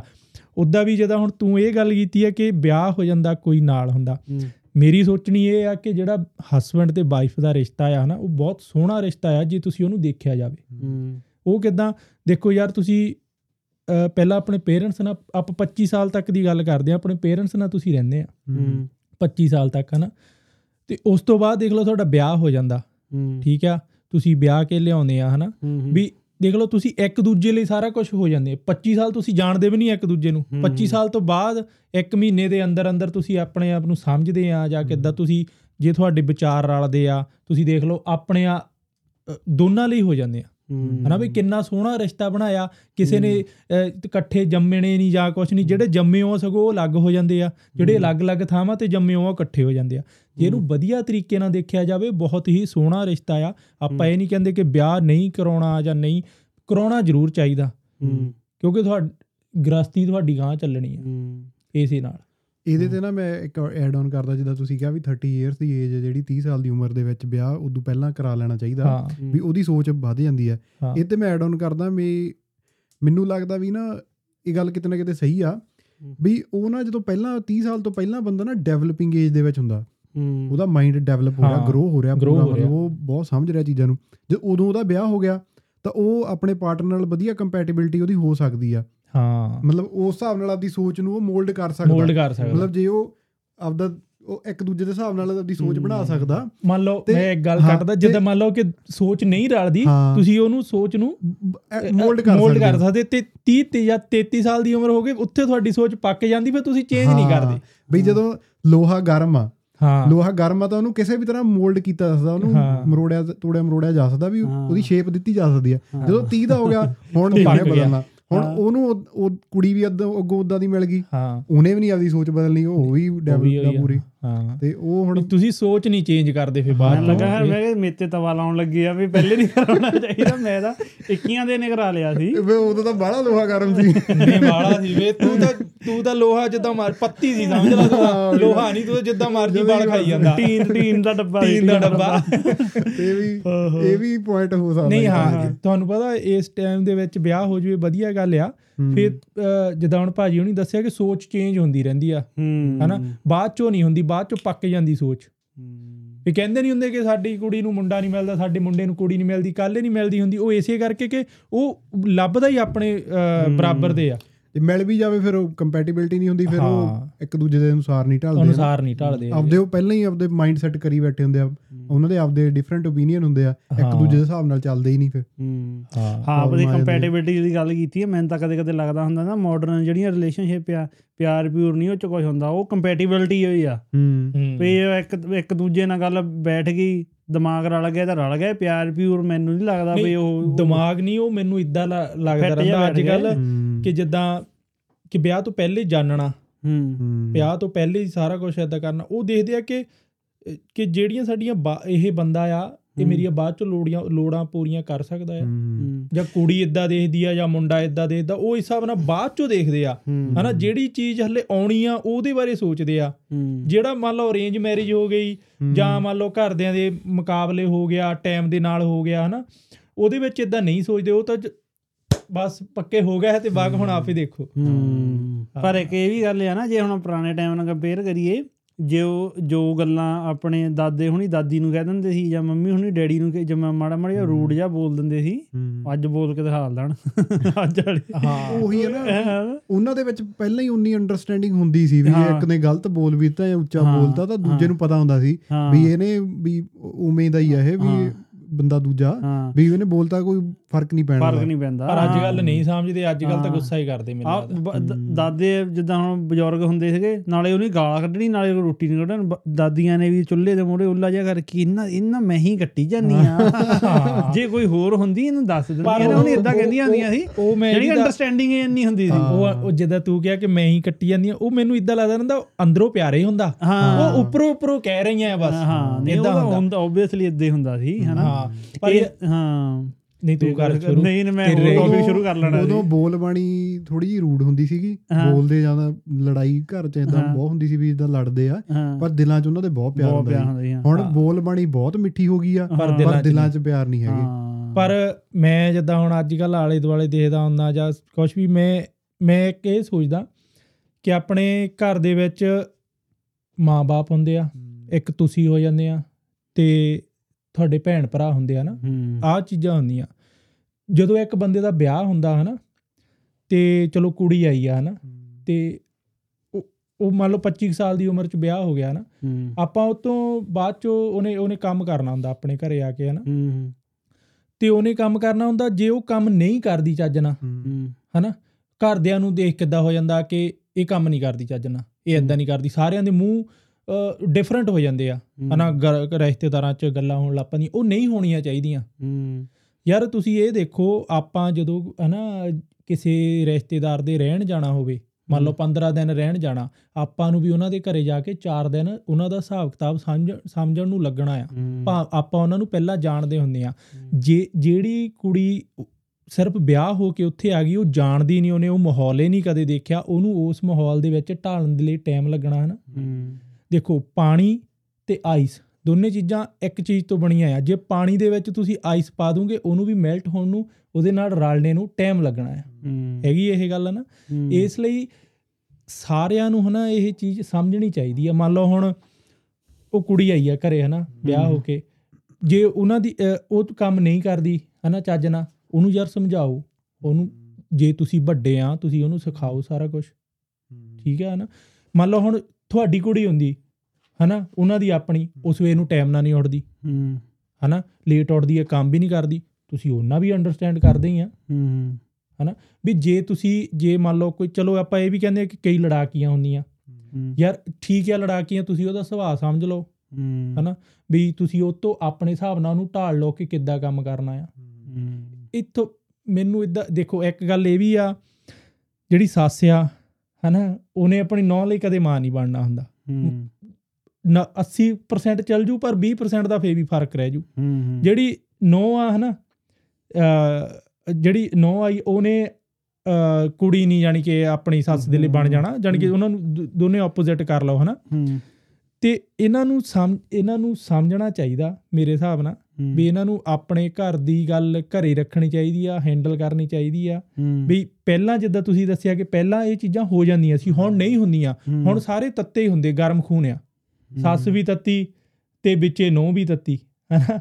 ਵੀ ਉਹਨਾਂ ਨੂੰ ਆਪਸ ਵਿੱਚ ਰਲ ਕੇ ਆਪਣੇ ਘਰ ਦਾ ਸਾਰਾ ਆਪ ਦੇਖਣਾ ਚਾਹੀਦਾ ਹੈ। ਬਾਹਰ ਨਹੀਂ ਗੱਲ ਕੱਢਣੀ ਚਾਹੀਦੀ। ਵੀ ਵਧੀਆ ਥਿੰਕਿੰਗ ਤਾਂ ਇਹੀ ਆ। ਉਹੀ ਆ ਨਾ ਇਹ ਜਿਹੜੇ ਹੁਣ ਆਪਾਂ ਬੜੀ ਲੰਬੀ ਗੱਲ ਕਰ ਲਈ ਹੈ ਨਾ ਰਿਲੇਸ਼ਨਸ਼ਿਪ ਤੇ ਮੈਨੂੰ ਲੱਗਦਾ ਹੁਣ ਅੱਜ ਕੱਲ ਇੱਕ ਬੜਾ ਟ੍ਰੈਂਡ ਜਿਹਾ ਚੱਲ ਰਿਹਾ ਪ੍ਰੀਨਪ ਹਨਾ? ਹੂੰ। ਕੀ ਸੀਗੀ ਉਹਦੀ ਫੁੱਲ ਫਾਰਮ ਮੈਂ ਭੁੱਲ ਗਿਆ ਵੀ ਵਿਆਹ ਤੋਂ ਪਹਿਲਾਂ ਹੀ ਉਹ ਹਸਬੈਂਡ ਵਾਈਫ ਕੰਟਰੈਕਟ ਹੋ ਜਾਂਦਾ। ਹਾਂ ਕੰਟਰੈਕਟ ਕਰਾ ਲੈਂਦੇ ਆ ਵੀ ਜੇ ਤੇਰੀ ਹਨਾ ਜਿਹੜੀ ਪ੍ਰਾਪਰਟੀ ਜਿਹੜੀ ਹੋਊਗੀ ਜੇ ਆਪਣਾ ਵਿਆਹ ਟੁੱਟਦਾ ਅੱਗੇ ਫਿਊਚਰ 'ਚ ਜਾ ਕੇ ਜਾਂ ਕੋਈ ਮਰਦਾ ਹਨਾ ਵੀ ਆਪਣੀ ਪ੍ਰਾਪਰਟੀ ਕਿੱਦਾਂ ਵੰਡੀ ਜਾਣੀ ਆ। ਹਾਂ। ਹਨਾ? ਇਹ ਹੈਗਾ ਮਤਲਬ ਆਪ ਇਹ ਜਿਹੜੀਆਂ ਡਿਵੈਲਪਡ ਨੇਸ਼ਨਸ ਆ ਜਿਵੇਂ ਜਿੱਦਾਂ ਆਪਣੀ ਕੈਨੇਡਾ ਯੂਐਸ ਹੋ। ਗਈਆਂ ਹੋਰ ਹਨਾ ਡਿਵੈਲਪਡ ਹੋ ਗਈਆਂ ਇਹਨਾਂ 'ਚ ਬਹੁਤ ਇਹ ਕਾਮਨ ਹੈਗਾ ਵਾ ਹਨਾ। ਕਿਉਂਕਿ ਇੱਥੇ ਜਿਹੜੇ ਲਾਜ਼ ਨੇ ਉਹ ਬੜੇ ਸਟ੍ਰੇਟ ਫਾਰਵਰਡ ਨੇ। ਹੂੰ। ਵੀ ਜਦੋਂ ਤੁਹਾਡਾ ਵਿਆਹ ਹੋ ਗਿਆ ਜਦੋਂ ਤੁਸੀਂ ਰਿਲੇਸ਼ਨਸ਼ਿਪ 'ਚ ਆ ਗਏ ਉਦੋਂ ਬਾਅਦ ਜੋ ਵੀ ਤੁਸੀਂ ਉਹ ਬਣਾਉਣੀ ਆ ਪ੍ਰਾਪਰਟੀ ਜੋ ਵੀ ਪੈਸਾ ਜ- ਵੀ ਤੁਹਾਡਾ ਬਣੂਗਾ ਗਰੋਥ ਹੋਊਗੀ ਉਹ ਸਿੱਧਾ 50 50% ਆ। ਹੂੰ।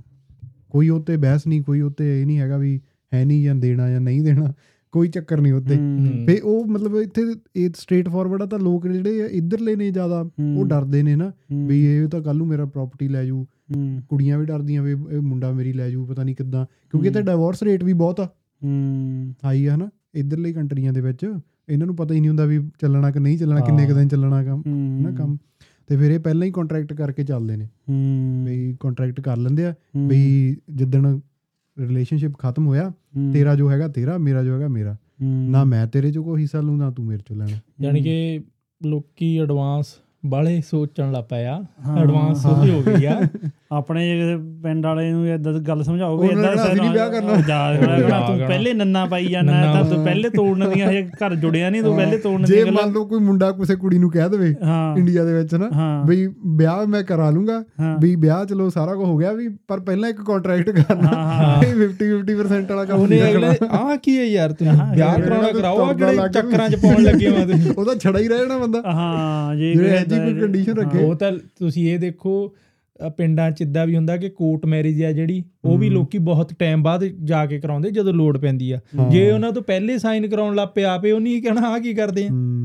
ਇੱਕ ਆ ਪਿੱਛੇ ਜਿਹਾ ਰੌਲਾ ਪੈ ਹਟਿਆ ਇਹ ਬੜਾ ਤਕੜਾ ਫੁੱਟਬਾਲਰ ਆ ਹਾਕਿਮ ਹਨਾ? ਉਹਦਾ ਹੋ ਗਿਆ ਘਰ ਵਾਲੀ ਨਾਲ ਡਿਵੋਰਸ ਪੂਰੀ ਮਿਲੀਅਨ ਬਿਲੀਅਨ ਡਾਲਰ ਦੀ ਉਹਦੀ ਹਨਾ ਜਾਨੀ ਕਿ ਨੈਟ ਵਰਥ ਆ ਉਹਦਾ ਘਰ ਵਾਲੀ। ਨਾਲ ਹੋ ਗਿਆ ਡਿਵੋਰਸ ਤੇ ਉਹਦੇ ਪ੍ਰਾਪਰਟੀਆਂ ਪ੍ਰਾਪਰਟੀਆਂ ਵੀ ਬਹੁਤ ਆ ਮੁੰਡੇ ਕੋਲ। ਤੇ ਉਹਦੀ ਘਰ ਵਾਲੀ ਕੋਰਟ 'ਚ ਚਲ ਗਈ ਕਹਿੰਦੀ ਵੀ ਮੈਨੂੰ ਤਾਂ ਅੱਧਾ ਸਮਾਨ ਚਾਹੀਦਾ। ਹਾਂ ਉਹ ਚਲ ਗਿਆ ਉਹ ਵੀ ਚਲ ਗਿਆ ਕੋਰਟ 'ਚ ਕਹਿੰਦਾ ਮੈਂ ਤਾਂ ਨੰਗ ਗਿਆ। ਮੇਰੇ। ਤਾਂ ਹੈ ਹੀ ਨਹੀਂ ਕੁਝ ਉਹਦੀ। ਜਦੋਂ ਸਾਰੀ ਦੇਖੀ ਪ੍ਰਾਪਰਟੀਆਂ ਪ੍ਰਾਪਰਟੀਆਂ ਨੈਟ ਵਰਥ ਦੇਖੀ ਉਹ ਸਾਰਾ ਉਹਦੀ ਮਾਂ ਦੇ ਨਾਂ। ਅੱਛਾ। ਅੱਛਾ। ਉਹ ਵੀ ਮਾਂ ਦੀ ਨਾਂ ਸਕੀਮੀ ਬਚ ਗਿਆ ਹਕੀਮ ਨਿਕਲਿਆ ਸਕੀਮੀ ਹੈ ਨਾ। ਹਕੀਮੀ ਨਿਕਲਿਆ ਸਕੀਮੀ। ਹਕੀਮੀ ਆ ਸੱਚ ਉਹਦਾ ਤਾਂ ਹਾਂ। ਹਕੀਮੀ ਨਿਕਲਿਆ ਸਕੀਮੀ ਹਾਂ। ਤੇ ਉਹ ਸਾਰਾ ਕੁਝ ਮਾਂ ਦੇ ਨਾਂ ਕਰੀ ਬੈਠਾ ਸੀ।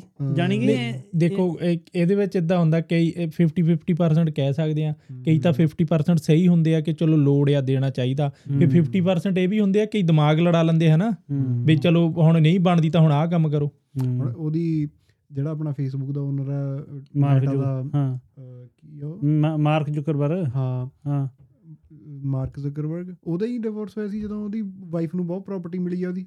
ਨਹੀਂ ਆਪਣਾ ਐਲਨ ਮਸਕ ਨਹੀਂ ਫੇਸਬੁੱਕ ਕਿਸੇ ਕਿਸੇ ਇਦਾਂ ਦੇ ਬੰਦੇ ਨੂੰ ਹੀ ਹੋਇਆ ਵਾ। ਐਮਾਜ਼ਨ ਵਾਲਾ ਸੀ ਮੈਨੂੰ ਲੱਗਦਾ। Amazon ਵਾਲਾ ਸੀਗਾ। ਜੈਫ ਬੇਜ਼ੋਸ ਹੈ। ਨਾ ਜੈਫ ਬੇਜ਼ੋਸ ਹਾਂ ਜੈਫ ਬੇਜ਼ੋਸ ਦੀ ਜਿਹੜੀ ਵਾਈਫ ਆ ਉਹ ਕਹਿੰਦੇ ਬਣ ਗਈ ਸੀਗੀ। ਉਦੋਂ ਹੁਣ ਵੀ ਪਤਾ ਨਹੀਂ ਹੈਗੀ ਆ ਵੀ ਵਰਲਡ ਦੀ ਰਿਚੈਸਟ ਔਮਨ ਵੂਮਨ ਹਾਂ। ਕਿਉਂਕਿ ਉਹਨੂੰ 50% ਪ੍ਰਾਪਰਟੀ ਆ ਗਈ ਉਹਦੀ ਸਾਰੀ।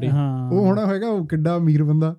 ਉਹਦੀ ਵਾਈਫ ਨੇ ਲੈ ਲਿਆ ਡਿਵੋਰਸ ਹਾਂ ਅਲੋਨ ਮਸਕ ਤੋਂ ਗੱਲ 50% ਜਿੱਤੇ ਆ ਗਈ। ਅਲੋਨ ਮਸਕ ਇਹ ਗੱਲ ਨੂੰ ਇੱਕ ਗੱਲ ਬੜੀ ਉਹ ਕਹਿੰਦਾ ਆ ਕਹਿੰਦਾ। ਜਵਾਕ ਤੁਹਾਡੇ ਕਹਿੰਦਾ 4 5 6 ਹੋਣੇ ਚਾਹੀਦੇ ਆ।